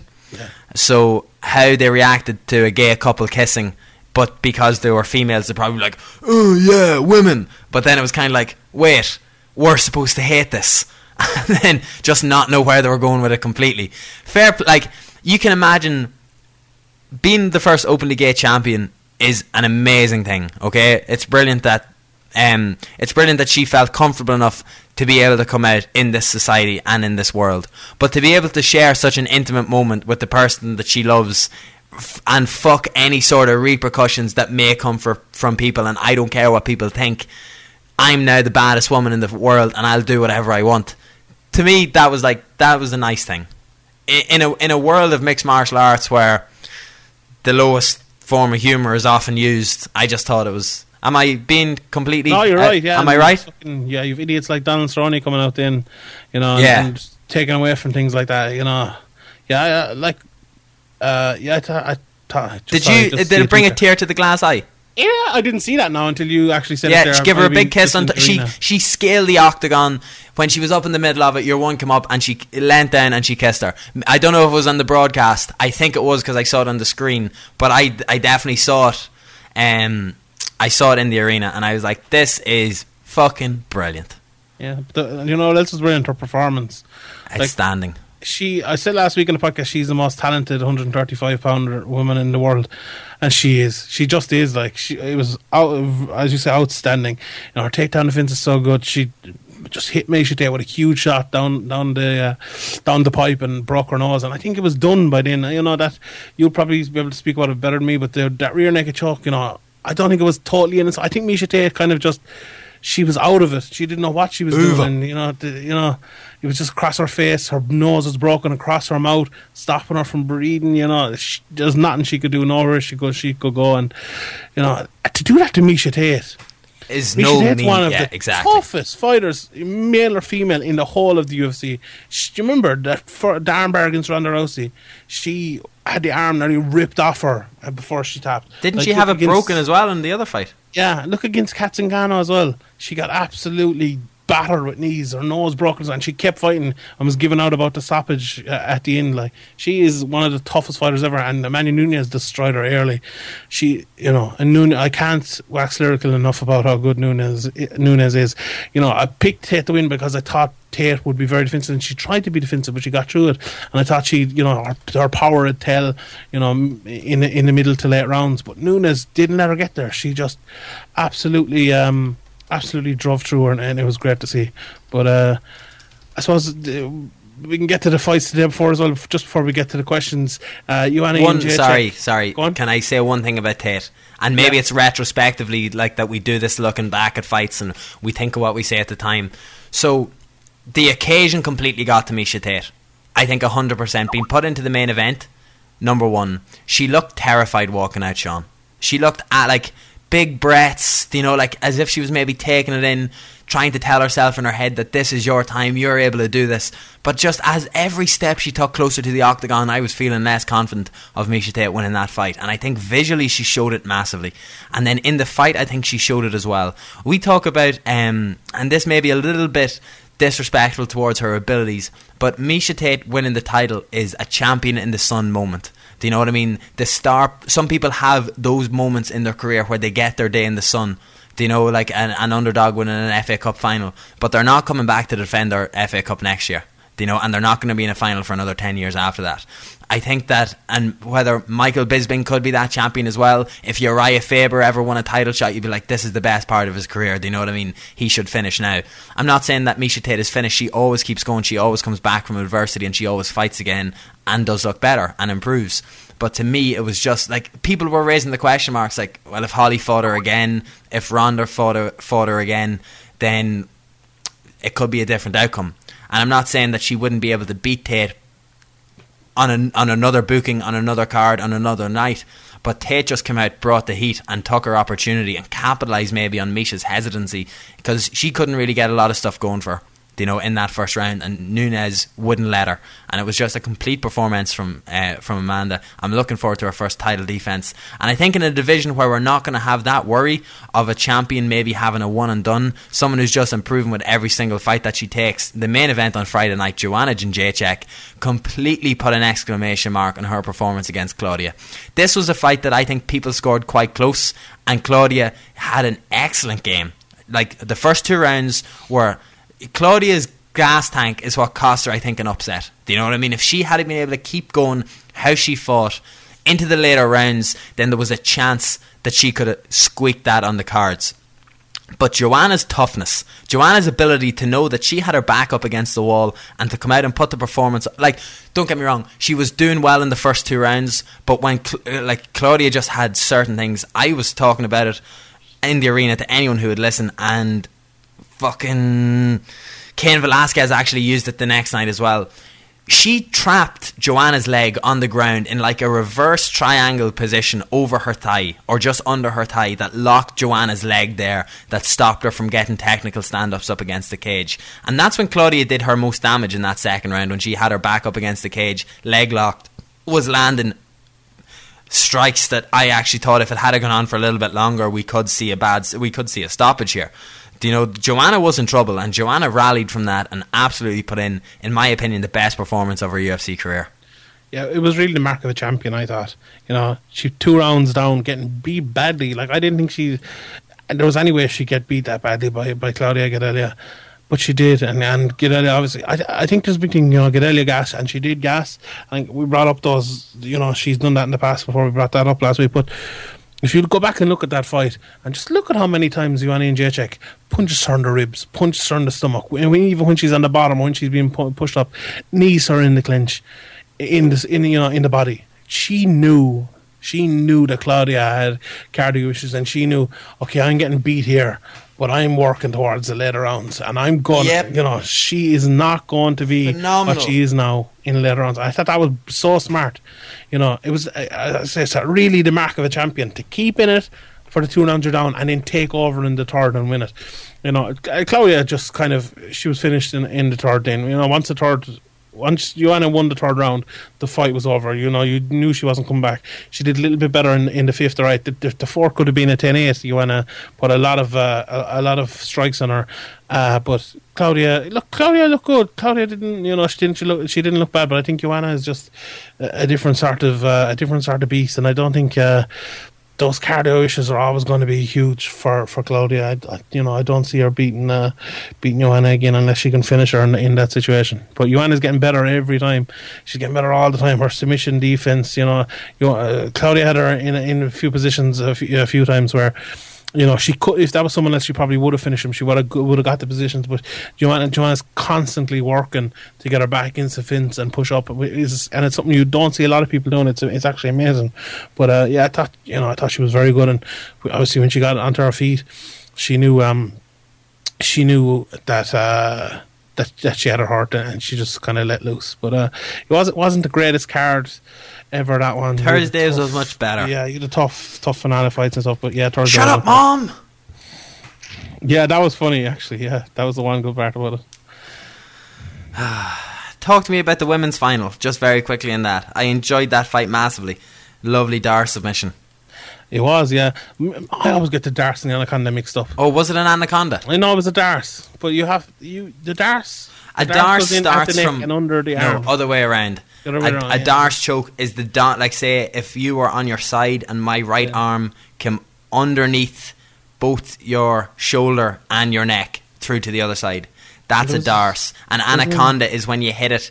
Say if you were in turtle and it was my left arm that went over your shoulder, in beside your ear, your right yeah. shoulder, and then up towards my own right shoulder, like coming so, up your body. Anaconda is the one you can kind of roll with, isn't it? Yes. It, yeah. yeah. Exactly. Yeah. You'll well, roll over on the anaconda to try get you to roll, and then hook their leg. Yeah, it was it was a good finish. Yeah, it was in fairness, she she got it on well. I, I, like I've I thought Amanda Cooper was good. Amanda Cooper nearly knocked her out early. Uh, or no, nearly submitted her. Sorry, early. She's she's a good fighter. Uh, Tatiana Suarez is a good fighter as well. Two very big, you know, very big um, strawweights. Even, like Amanda Cooper was very big against everyone in the show, and Tatiana Suarez is even bigger than her. I think she's straight in and goes in as a contender in that division. You know, very good. Uh, Will Brooks as well. Must mention him. Will Not the best performance in the world. Uh, yeah, it was a good fight against Ross Pearson. I think Ross Pearson rose up to the challenge, but I expected Will Brooks to look a little bit better. Hopefully, the next fight is a little bit better from him. Uh, UFC jitters. won again. Mark of a what about- future champion. What about what about my boy, Team Sheehan's Doo Ho Choi, the Korean Superboy, just blasting fools to death with with fucking punches to the face. I What tell you, him? you want to put a stop on Peter Carroll. He's going to try claim him as his wonder boy if you don't get him on the way. Uh, he, I already claimed it. It's already on Twitter. what about as well? uh, maybe you actually couldn't see because you were there live, but Jake Matthews against Kevin Lee. Uh, one of the most bizarre refereeing performances from Jason Herzog I've ever seen. Uh, Jake Matthews kind of got into kind of a turtle position and he was defending himself like he wasn't finished or anything, uh, and he got hit with a few few shots, and like immediately move, move, the referee, move, move, roaring at him like wh- why does he have to? Why does he have to move? Like he's defending himself. He, if he's not getting hit with shots, like why does he have to move? And he, you know, he he stopped it very very early. You know, it was one of the most one of the worst refereeing performances. Jason Herzog, I thought he was a good referee a while back, but you know, I, I just don't think he's able for the top level. Honestly, I you know I think he's a smart guy and everything, but I, I, was, I was thinking about this during the week. Actually, there's two different sorts of referees, right? There's the referees who are very natural and have been doing it years and are kind of you know they naturally know what to do, kind of like Herb Dean, uh, John McCarthy, and then you have the guys that are stringent on rules. You know, know every rule to the exact you know, T have like ideas in the head, or like Mark Goddard, I think is kind of like that. Just brilliant referees like that. And I think there's other people who are kind of stuck in between, who are good on the rules and are kind of not natural at it, and kind of dare to referees that you're kind of a bit weird about. And I think Jason Herzog is one of them. I think he's like a, a C level referee, and uh, you know, I'm not his I'm not his biggest fan. He, you know, maybe with a little bit more experience, uh, you know, he's been doing a long time, but maybe you need to do this a long, long time to for for your John McCarthy, uh, Herb Dean level.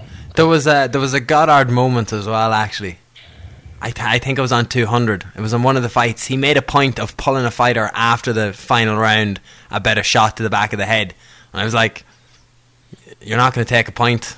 the fight's over." the, like. abs- You, you told him the same thing in the rules meeting, and he'll and he'll hear the same thing before his next fight as well.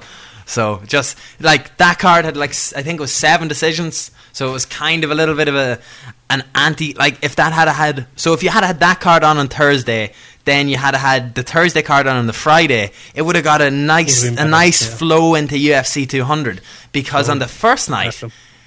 what was it? Five submissions in a row. submissions- And you missed them, didn't you? Well, I missed some of them because I'd been coming back. Like that was the day of the Jones press conference, so we were all there from half eight in the morning. Did all of that stuff, did the weigh-ins. Then I had to go down to the IMMAFs. Got the end of the IMMAFs. I think I got Dave Keane and Leah um, in an interview then. So that was that was grand. Then straight back to the venue. Missed the first couple of fights, and I realized when I got Wi-Fi and saw the results, I was like, "Ah, this would have been a perfect opportunity for me to talk about jiu-jitsu extensively on next week's podcast, and I was robbed of it. Thank God. Five Okay, submissions in a row. Let's move on to the man. The man. Uh, I cannot thank him enough. Joseph Duffy. That's where I was as well, Sean. I was interviewing Joseph Duffy. Yeah, you interviewed him the day of the fight, yeah. Yeah, he. I was there. uh, Like that's that's how busy Thursday was. He. We were meant to get a quick interview the night before. He had uh, left his phone in his room charging. Apologized when he came back, and he's like, "Look, I'm free tomorrow from breakfast. No problem." Something that he didn't touch on in the interview, I forgot it, but we were talking about it afterwards. Best weight cut of his life. That's like he is a massive fan. He was one of the first guys to weigh in. Do you know what I mean? And it was fantastic. Able to weigh in in the morning. Um, he was back up, healthy, no problem. Had done all of his like his intermittent meals and fluids and stuff like that by three o'clock that day, and he wouldn't have been on weight in the old system at that stage yet. They would have been sitting backstage, shivering, dehydrated, having to go on pose for people, then go back onto a bus that brings them all back, and you're waiting for everyone to come back on the bus and stuff like that. This is a big change, and you're going to see much more impressive performances from fighters. I think over the coming weeks and months and years when they're able to weigh in in that that situation. Surely, frustratedly enough, he admitted as well we were banging the money. Mitch Clarke is Poirier light. That had worked extensively. He was so happy that he had got he had broken down so much stuff with uh, Zahabi in between his fight. A lot of training with Saint Pierre, rounds upon rounds, at least two rounds a, a sparring session. He said with Saint Pierre he was working while he was over in TriStar. That's phenomenal experience. And then he has to go out and win in 25 seconds. It was over fairly quick, wasn't it? Yeah, it was funny. I, I said it afterwards. He he knocked the guy out and then he, he choked him, and he still didn't get a, a, bonus. Yeah. that was, that was a bit mad. but yeah, Bullshit. just- there isn't really much to say about it. like that's basically what happened. That's He- yeah. You can you can watch my interview with Joseph Duffy twenty. You could watch the fight twenty times, and the fight would still and my interview would still be on. But he did that thing as well. We were talking about it on the, the podcast there. Or was it you? So, I think it was on the other podcast that he did. You know, he did his little shuffle. You know, his little pimp Yeah. walk after after he wins the, every time he does it. I ah. love that. It's like it. Ten seconds of just yeah, I'm the man, and then it's no back to being Joe. He's the most humble guy. Like I say, he's on the MMA last week. I was like, he's just the nicest guy in the world. But for that one second, he turns into fucking Snoop Dogg. Like, Yeah, someone needs to thug life it. I love that. Like it's, it's just brilliant. But what a you know what a performance. He is that in him. You remember he did it at Cage Warriors. Was it over in the London show? He, he knocked the guy out with a flying knee or something like Yeah. that, didn't he? In like eight seconds or something. Um, he he, has it in him like to do that early. He's just a he's a ferocious striker. And I, like uh, I was writing about it last week that. People are not used to how slick he is, you know. And Mitch Clarke didn't even see that punch coming. Like he just, you know, he kind of, I think he threw maybe threw one punch or threw a fake before, and he just hit it, you know, right over his guard, knocked him down, and, and Face you know, and a was- beautiful back take from Duffy as well. They spoke about Brilliant. the grappling influence that they're having. At, he said in the interview as well, they all work. Since St. Pierre works with Danaher and Danaher works with all of these, like I think we're going to see um, a massive resurgence of leg locks in mixed martial arts coming out of the fighters that are influenced by John Danaher at the moment. Sage Northcutt went for one as well. Um, giving, at up, one giving point. up the mount is it to get to get the leg locks? Well, maybe not. Po- maybe not for MMA. Maybe not Possum Guard. Don't think we're going to see that debut in the octagon anytime soon. But Sage dropping for the what? maybe. Mm, I don't know. The, the the way that you have to set that up kind of involves putting your hands down by your side and then your Be face grand. is completely grand. exposed. What the, their face always getting punched anyway. Exactly. Ah, sure. Look, they're, they're fine. Just fucking go into it. Take the impact out of it. You headbutt his fist. Um, and for a card that was so exciting with a lot of finishes, yeah, uh, three split decisions that kind of didn't really capture the. Although the Medeski and uh, Baghdad fight was good, Alan Jouban and uh, Belal. Belal Muhammad, a very exciting fight. Oh, I yeah. thoroughly enjoyed that. But the decision that kind of left a sour taste in everyone's mouth, we were all looking for the knockout. Derrick Lewis and Roy Nelson. What do you think? I thought Roy may have done enough to actually win that fight, being a scumbag on the on the scorecards.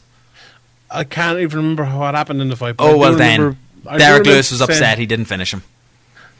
Yeah, yeah, I remember being kind of like, how did Ryan Nelson not win that fight? Like Ryan Nelson was robbed of the decision, but I haven't. I won't. I haven't gone back and watched it, and I watched like 112 fights after. You're that. Okay. You're happened. you're you're completely completely excused for that one.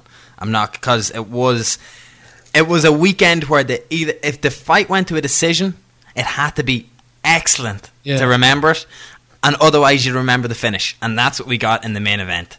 Because Eddie Alvarez put a stamp on things. Oh Jesus, Jesus! My God, fuck Conor McGregor. Fuck Conor McGregor. that was brilliant, Joy Diaz. Oh, that was hilarious. But uh, do you know what I was doing when I was watching that fight?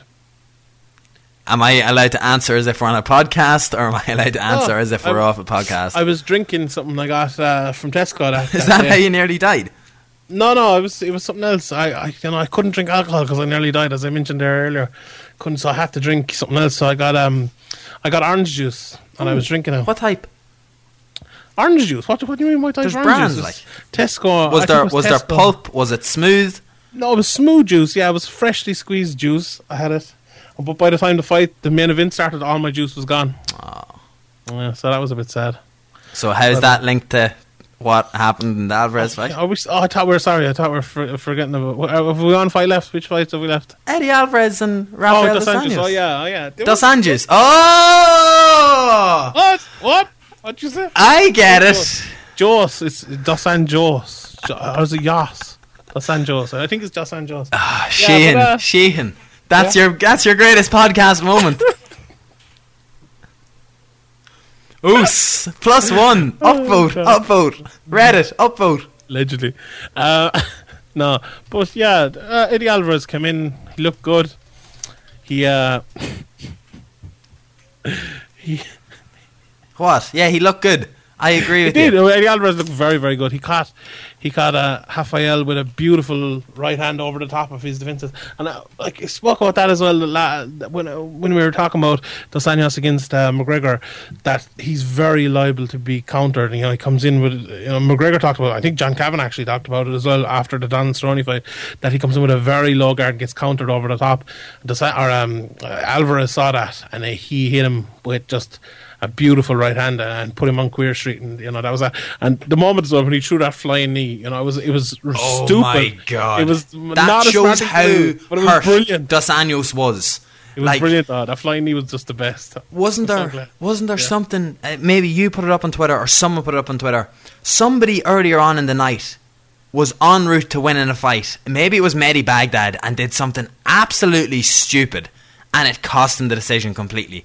I thought when Alvarez threw that knee, I was like, he's just lost himself this fight. I know it's the first round, and I know Dos Anjos is hurt, but I didn't know Dos Anjos was as hurt as he was. The fact Dos Anjos couldn't capitalize on Eddie Alvarez landing on his ass off Oh, a flying knee. yeah. Do you He know what I mean? side Control, like, yeah. Yeah, he, he gave up side control after a flying knee.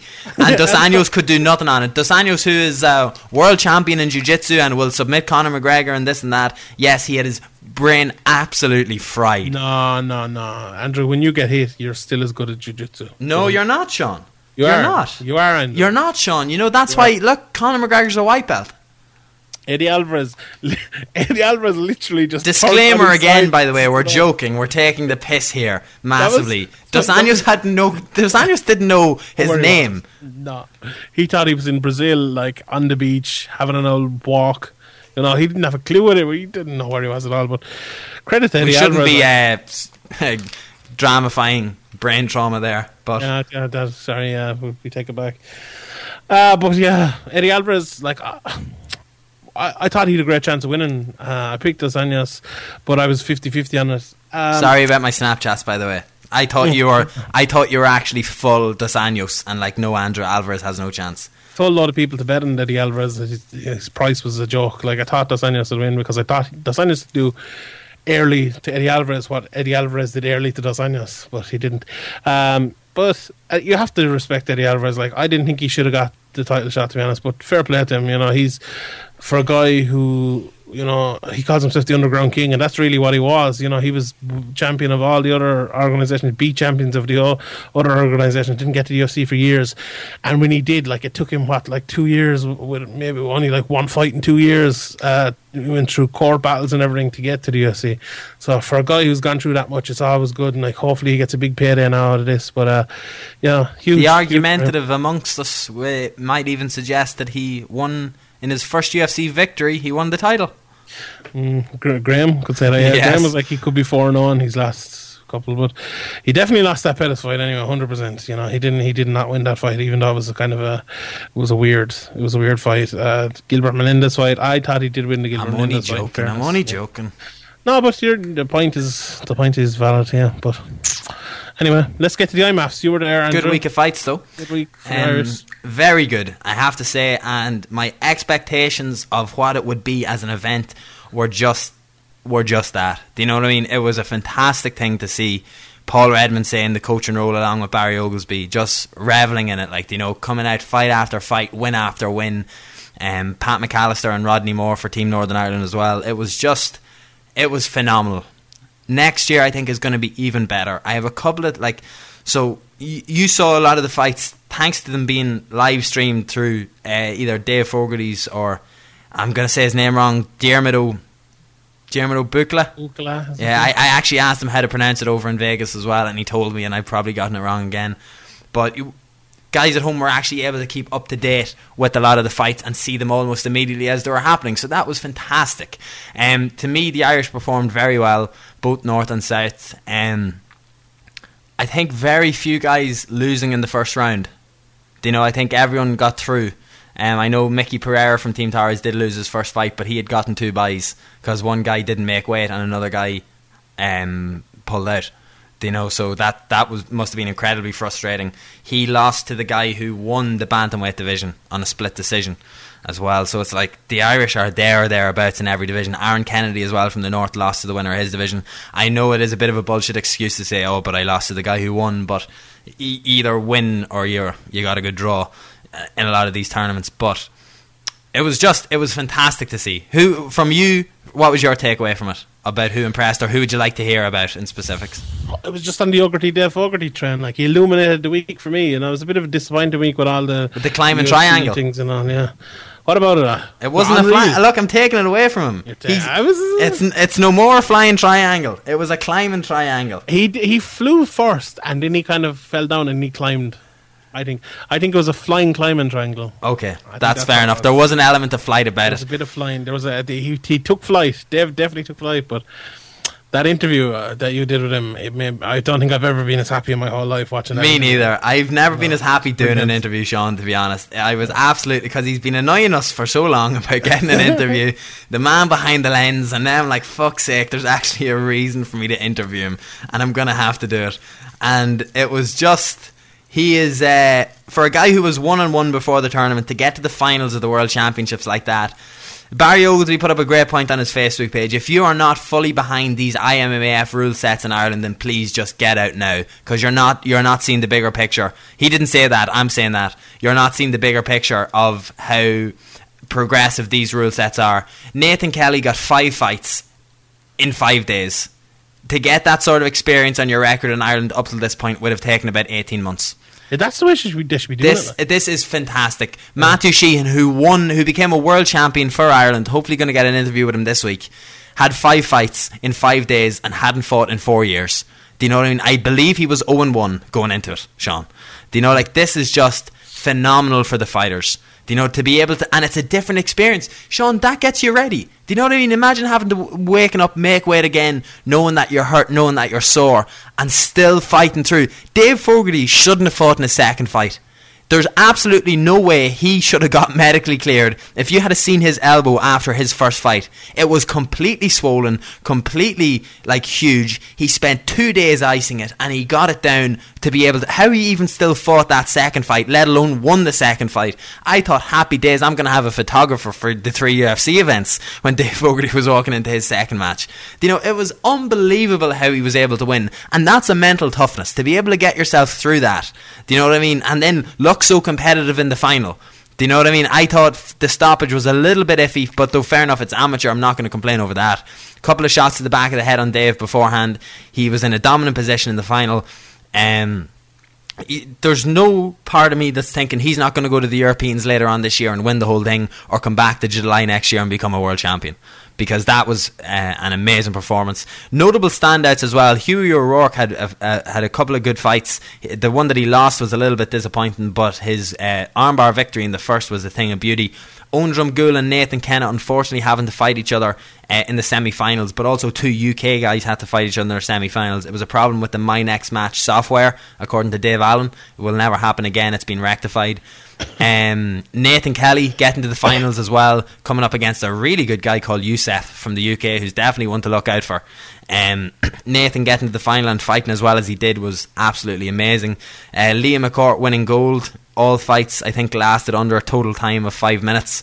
Three finishes. Um, European, now world champion. But this is the one thing I don't want to see happen. I don't want to see people thinking that they've won the world championships then to go pro. Do you know what I mean? Leah should try win that again next year and then turn pro and be a dominant force.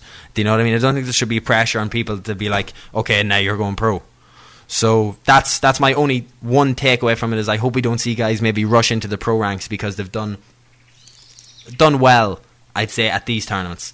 But aside from that, an absolutely tremendous week. Podium McGee, Pythagoras, I told you that he'd do it. told you he'd get the triangle.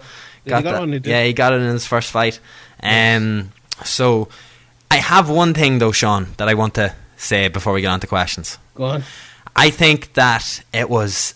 I, I felt very proud to be there and to watch all of these guys fight. Having seen some of their first amateur fights and then competing and winning winning in the world championships was something was more beautiful than Amanda Nunes embracing her her partner after the fight. But it can be better. The guys will will be better. They will do better next year, but they need more support. And I'm not saying that you need people to be cheering for them. This if as we were saying about becoming a world champion, you need to just focus everything into it. Even for fighting, your full attention needs to be on fighting. These guys had to raise money themselves, get extra hours in their work, get second jobs, like organize fundraisers, organize raffles, fun days out.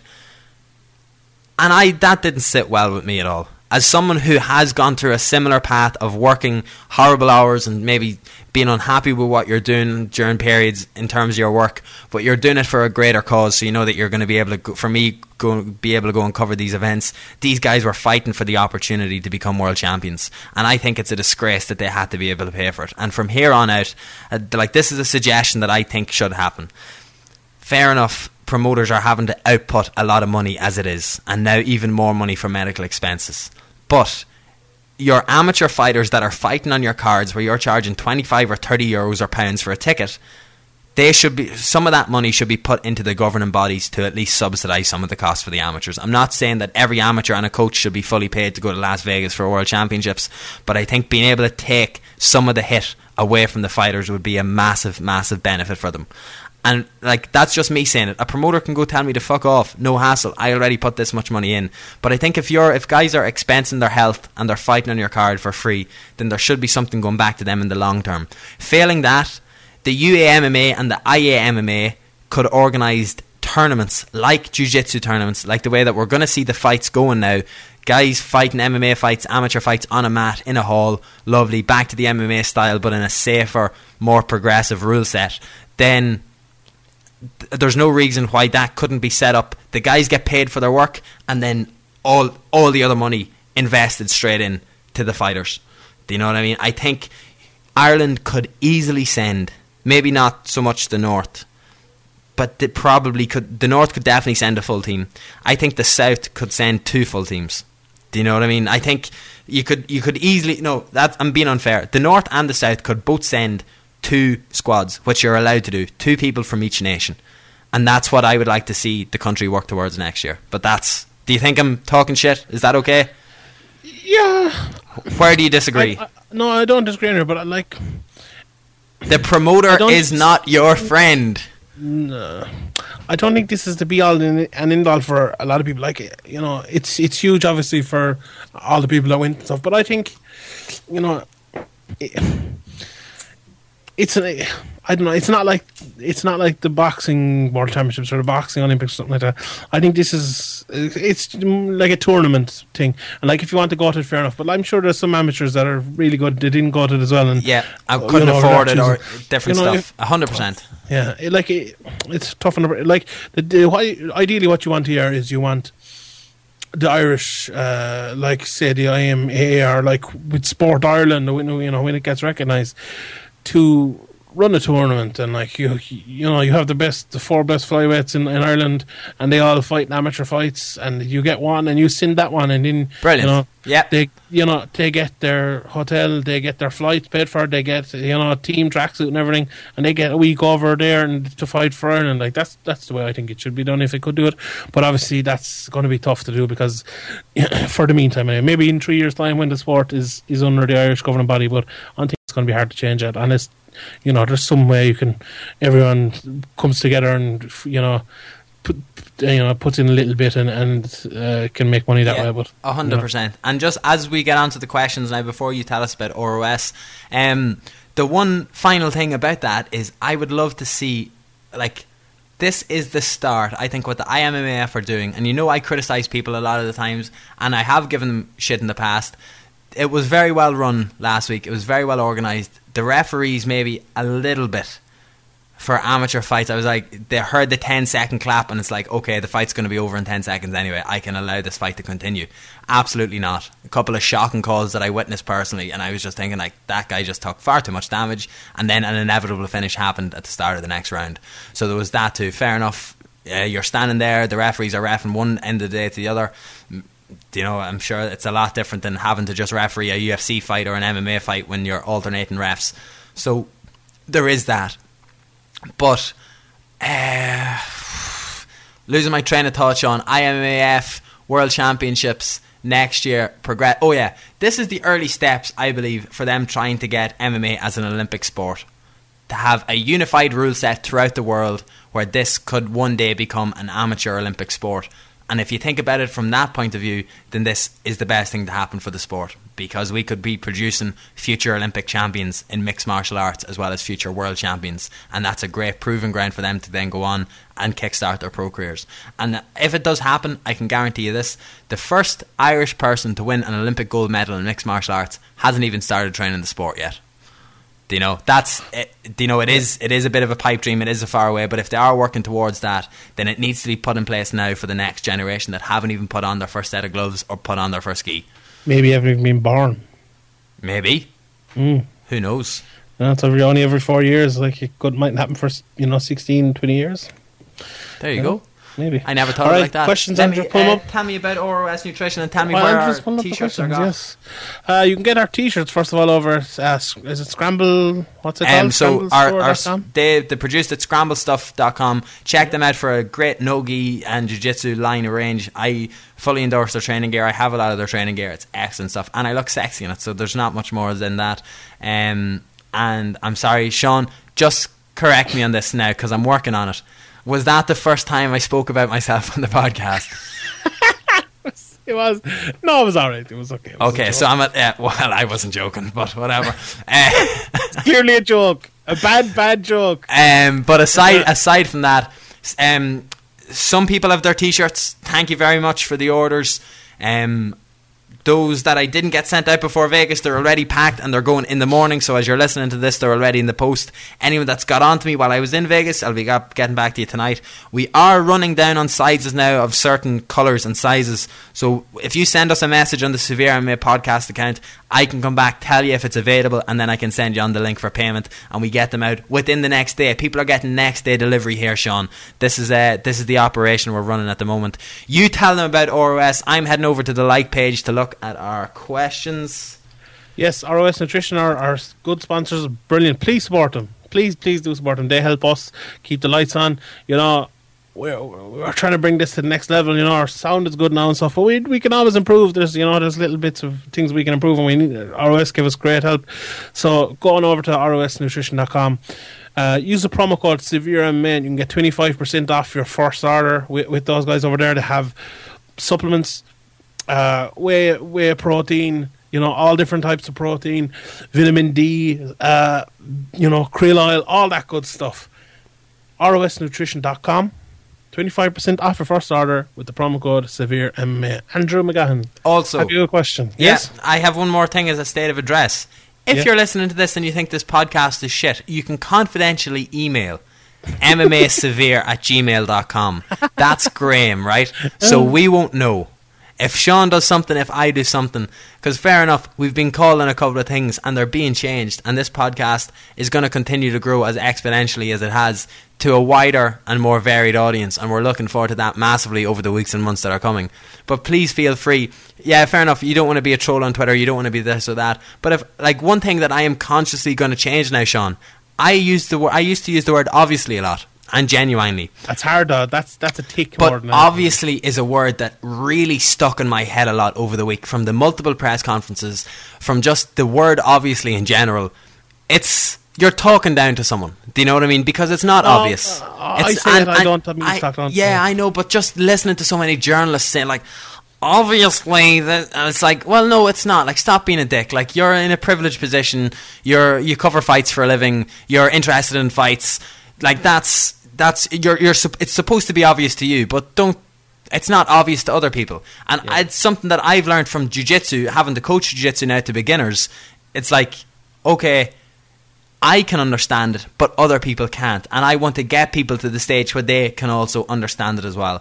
It's kind of what we do in the questions here. You ask us questions, we answer them. So unless you have a point, I was going to say the first question. No, go on, go on, question. Farrell Connolly wants to know how fucking Mr. Podges be raging two days before uh, the first. He was he, he's normally always first. Frank Connolly's in there as well, though. Frank Connolly's always up He's always on the ball. How do you see ball. Norman Parke and Decky Dalton fight playing out in October at Cage Andrew? Legacy in Drogheda? That one's for you. That one is for me. To be honest, I am skeptical of whether it would happen. I think Norman is fighting beforehand. You don't know if he's going to get hurt before then or have to pull out of the fight. Um, Decky, Does Zeki train with you? No, Decky trains um, in Belfast. I'm not too sure where he's training at the moment. He's training with different people. I know that, but like I do believe Decky will bring him a good scrap. But maybe for the level of Norman Parke and Decky Dalton's ability and heart compared to like maybe the last fight. I know it didn't really go his way, but it's definitely going to be an interesting one. I'm not gonna I'm not gonna rule out Decky Dalton somehow being able to shock the world, but I think Norman Parke is on a hunt to get back into the UFC, and he's mo- like he's taking fights left, right, and centre here. He has a busy 2016 planned, and he's putting in the work in advance. So he's looking to get back to the big stage, and he's going to do it any way possible. So that's my take on it. But Sean, we've surely been asked this a thousand times by now. Is Jon Jones done, and what does his legacy look like? That's from Mister Podge. Well, I, it all depends on this test, obviously. I don't think he's done either way, but if this test come back comes back a positive, say if he admits it or if he's proven to have have taken a drug, that that tarnishes his legacy, no doubt about it. You know, you you remember people like look at Thierry Henry for that hand, but that handball tarnishes his legacy, and that, that you know. You're just you're a cheater, like you're just you Not know, to me. You're branded, but it does. You know, come on, you're. But no, I mean Thierry. you know. I still, I still love Thierry Henry after Yeah, that. but his legacy's changed because of that. You know, guys taking drugs and stuff like that. You know, it tarnishes their legacy, and we'll see like whether it's proven or not. And you know, it mightn't be, but yeah, I suppose it's. Uh, we'll see how it goes. Henry had Henry wasn't allowed to coach the Arsenal under 18s. Wenger wouldn't let him because he wouldn't give up his Sky commitments. Yeah, So there you go. Sheehan's Tatoes with the worst username on Twitter wants Hero. to know uh, what are the reasons so many more titles are changing in the last couple of years compared to the years before that. We spoke about it. I think a lot of divisions are in transition. uh, yeah. Sorry, I, I, I was looking at the next question. I thought you'd take over a little bit quicker I than that. It's looking at my okay. phone. Um, I don't know to be honest. I think it- the first thing that comes to my head, whether it's right or wrong, I haven't thought about it. But the first thing that comes to my head is there's just a lot more high level fighters in the world. I think maybe that's it. Like, look at lightweight. Like oh, Eddie Alvarez. Like, I wouldn't have, I wouldn't have thought he could become a champion in the UFC, but he's an unbelievably good fighter. Like, and he's one kind of oh, you write off. Oh, maybe he can't become a champion. You know how many good fighters are there in UFC? Like, it, it's it's actually unbelievable. The level of fighters. Maybe sometimes we don't think of it. Maybe like we think of it. Oh, he's not as good as other people. But like, look, even the likes of Chad Mendes never became a you know a champion. Frank Edgar, you know, third best uh, featherweight in the world. Like that's you know that's unbelievable. There's just so many. Look look at lightweight: Alvarez, Nurmagomedov, Dos Anjos, Ferguson, Diaz, Cerrone, Barboza, Pettis, Poirier, McGregor. Chiesa, Johnson, Dariush, Brooks, Iaquinta. My God, thirteen absolute fucking tw- uh, fourteen monsters, monsters. And you, yeah, you add in uh, McGregor, and you probably add in another ten or fifteen guys onto that. You know, madness. Crazy. Neil Siri wants to know why did Reds are dressed like Elton John all weekend. Uh, he did, in fairness, didn't he? What was he? What was he doing? He was What look- at at all? Sean, I am, as you know, professional in my attire when I need to be. But every other moment in Las Vegas, I had shorts and a, one of my three tank tops on. I was getting that vitamin D. Although I'm getting it from my ORS capsules. Is vitamin D in the sun?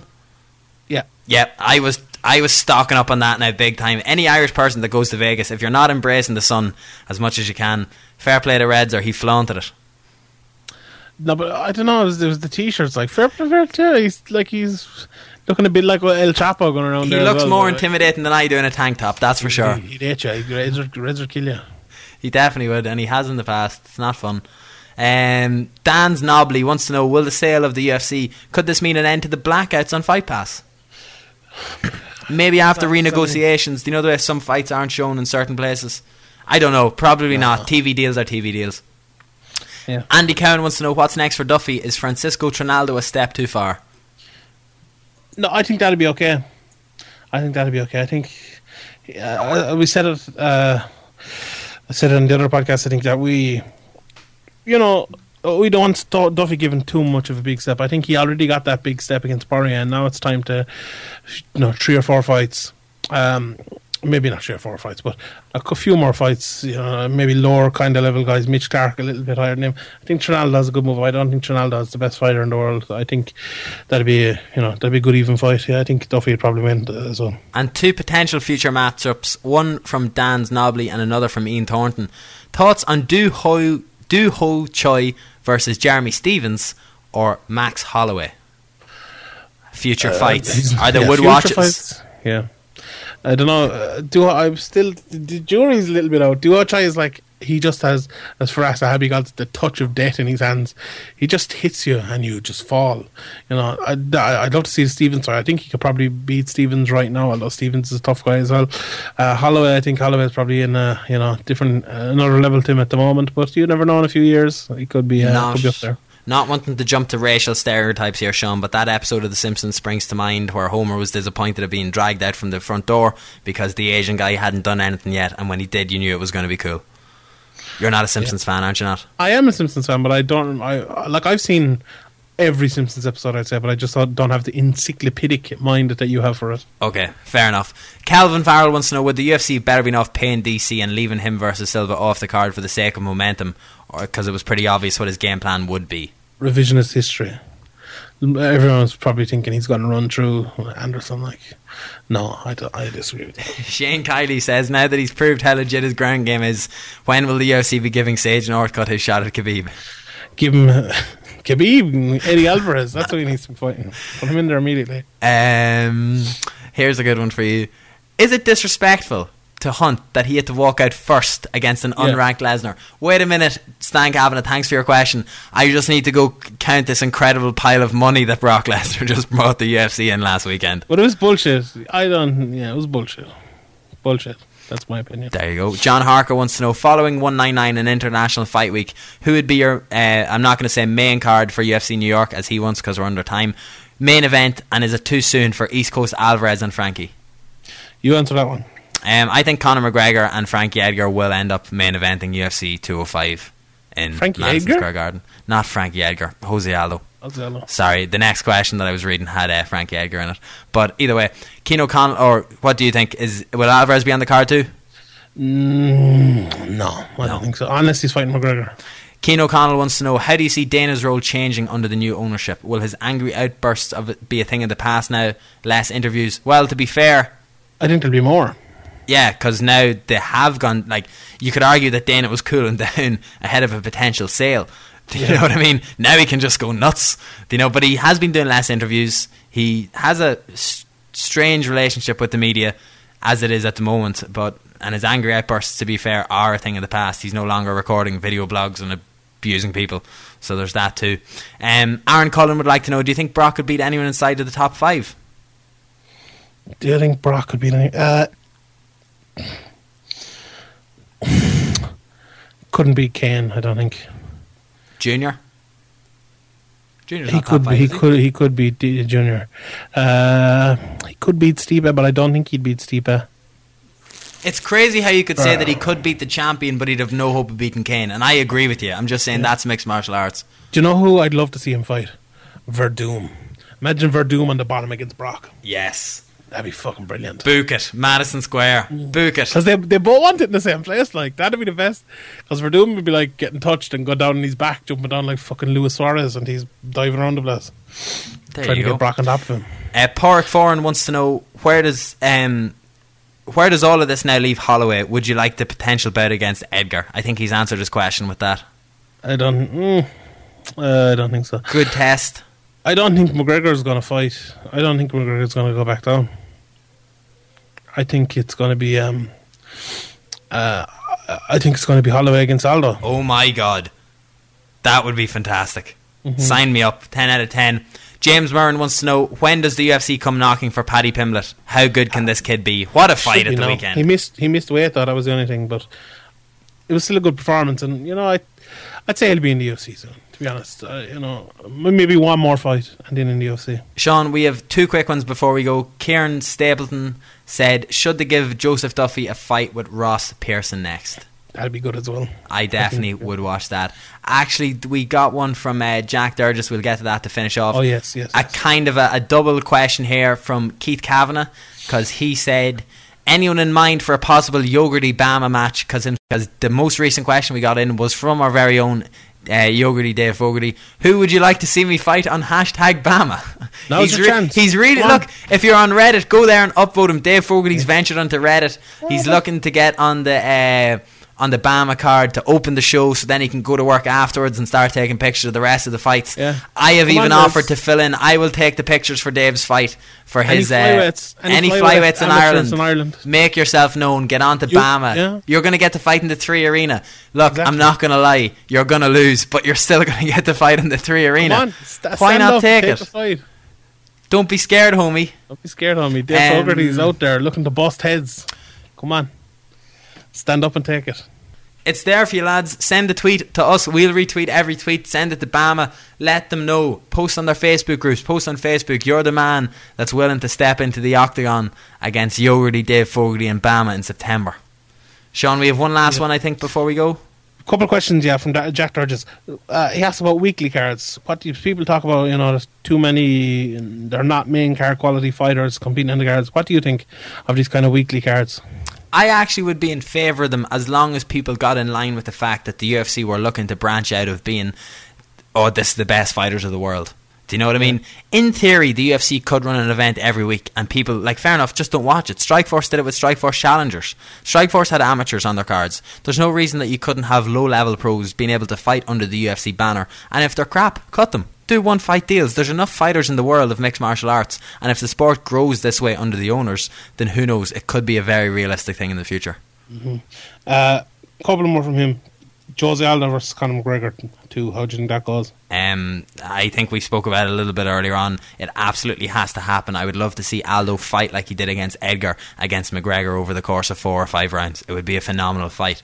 Do I think Conor still can win it? Win it? I think he's mentally he's too good for Aldo. Do you know what I mean? I think that was a massive part of the first fight. He did get into Aldo's head so much, so I think that would come down to the main thing.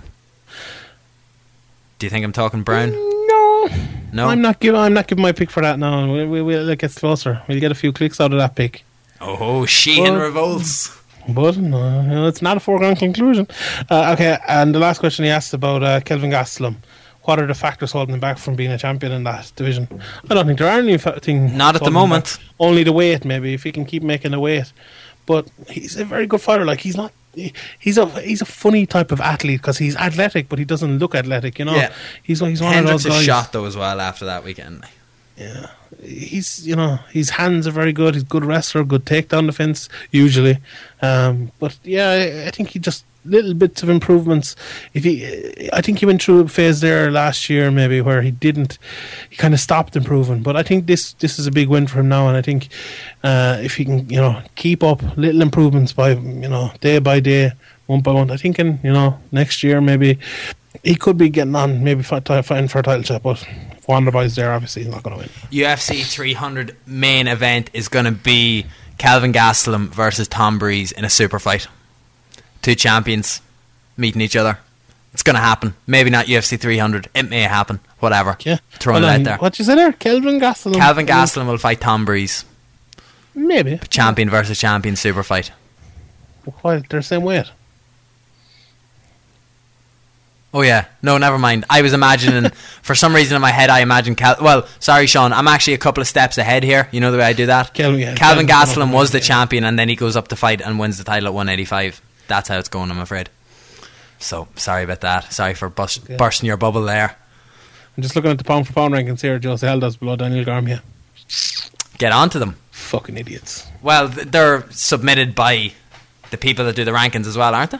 Yeah. Yeah, fucking so fucking idiots.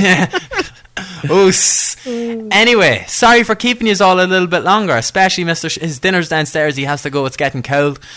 Thank you very much, as always, for tuning in to the Severe MMA podcast. If we didn't get to your question this week, I'm sorry. Send another one. We will get to it next week. We're running a tighter ship. Schedules are going in. the usual stuff. We're being bullied. We're being externally outsourced and controlled. Unfortunately, we're uh, we're being shackled by the man, Sean. There might be another podcast this week yet. No, Hopefully, hopefully our guest will will be able to get him back, reel him back in. him or Wrangle- her. Him or, or yeah, her. sorry, we don't want to give it away. God, people are going to be pissed now when we have Ronda Rousey on the podcast this week after we said it was a him for so long. But uh, as always, send your question. He's at Sean Sheehan BA over at Twitter and on Snapchat, so give him an ad on that as well. I'm at Andrew McGahan underscore on Twitter. At Severe MMA Pod for all your questions throughout the week. We'll get them in a timely manner. Also, the DMs on the account are open, so you don't have to follow us to send us our question, but follow us follow anyway us, because we'll we'll follow follow you you back and we're sound. Also, uh, the t-shirts send a, a DM to the podcast account or a message to our Severe MMA like Facebook page, and we will uh, get back to you in a timely manner. Sean, thank you very much as always. Any closing thoughts? See you next Tuesday.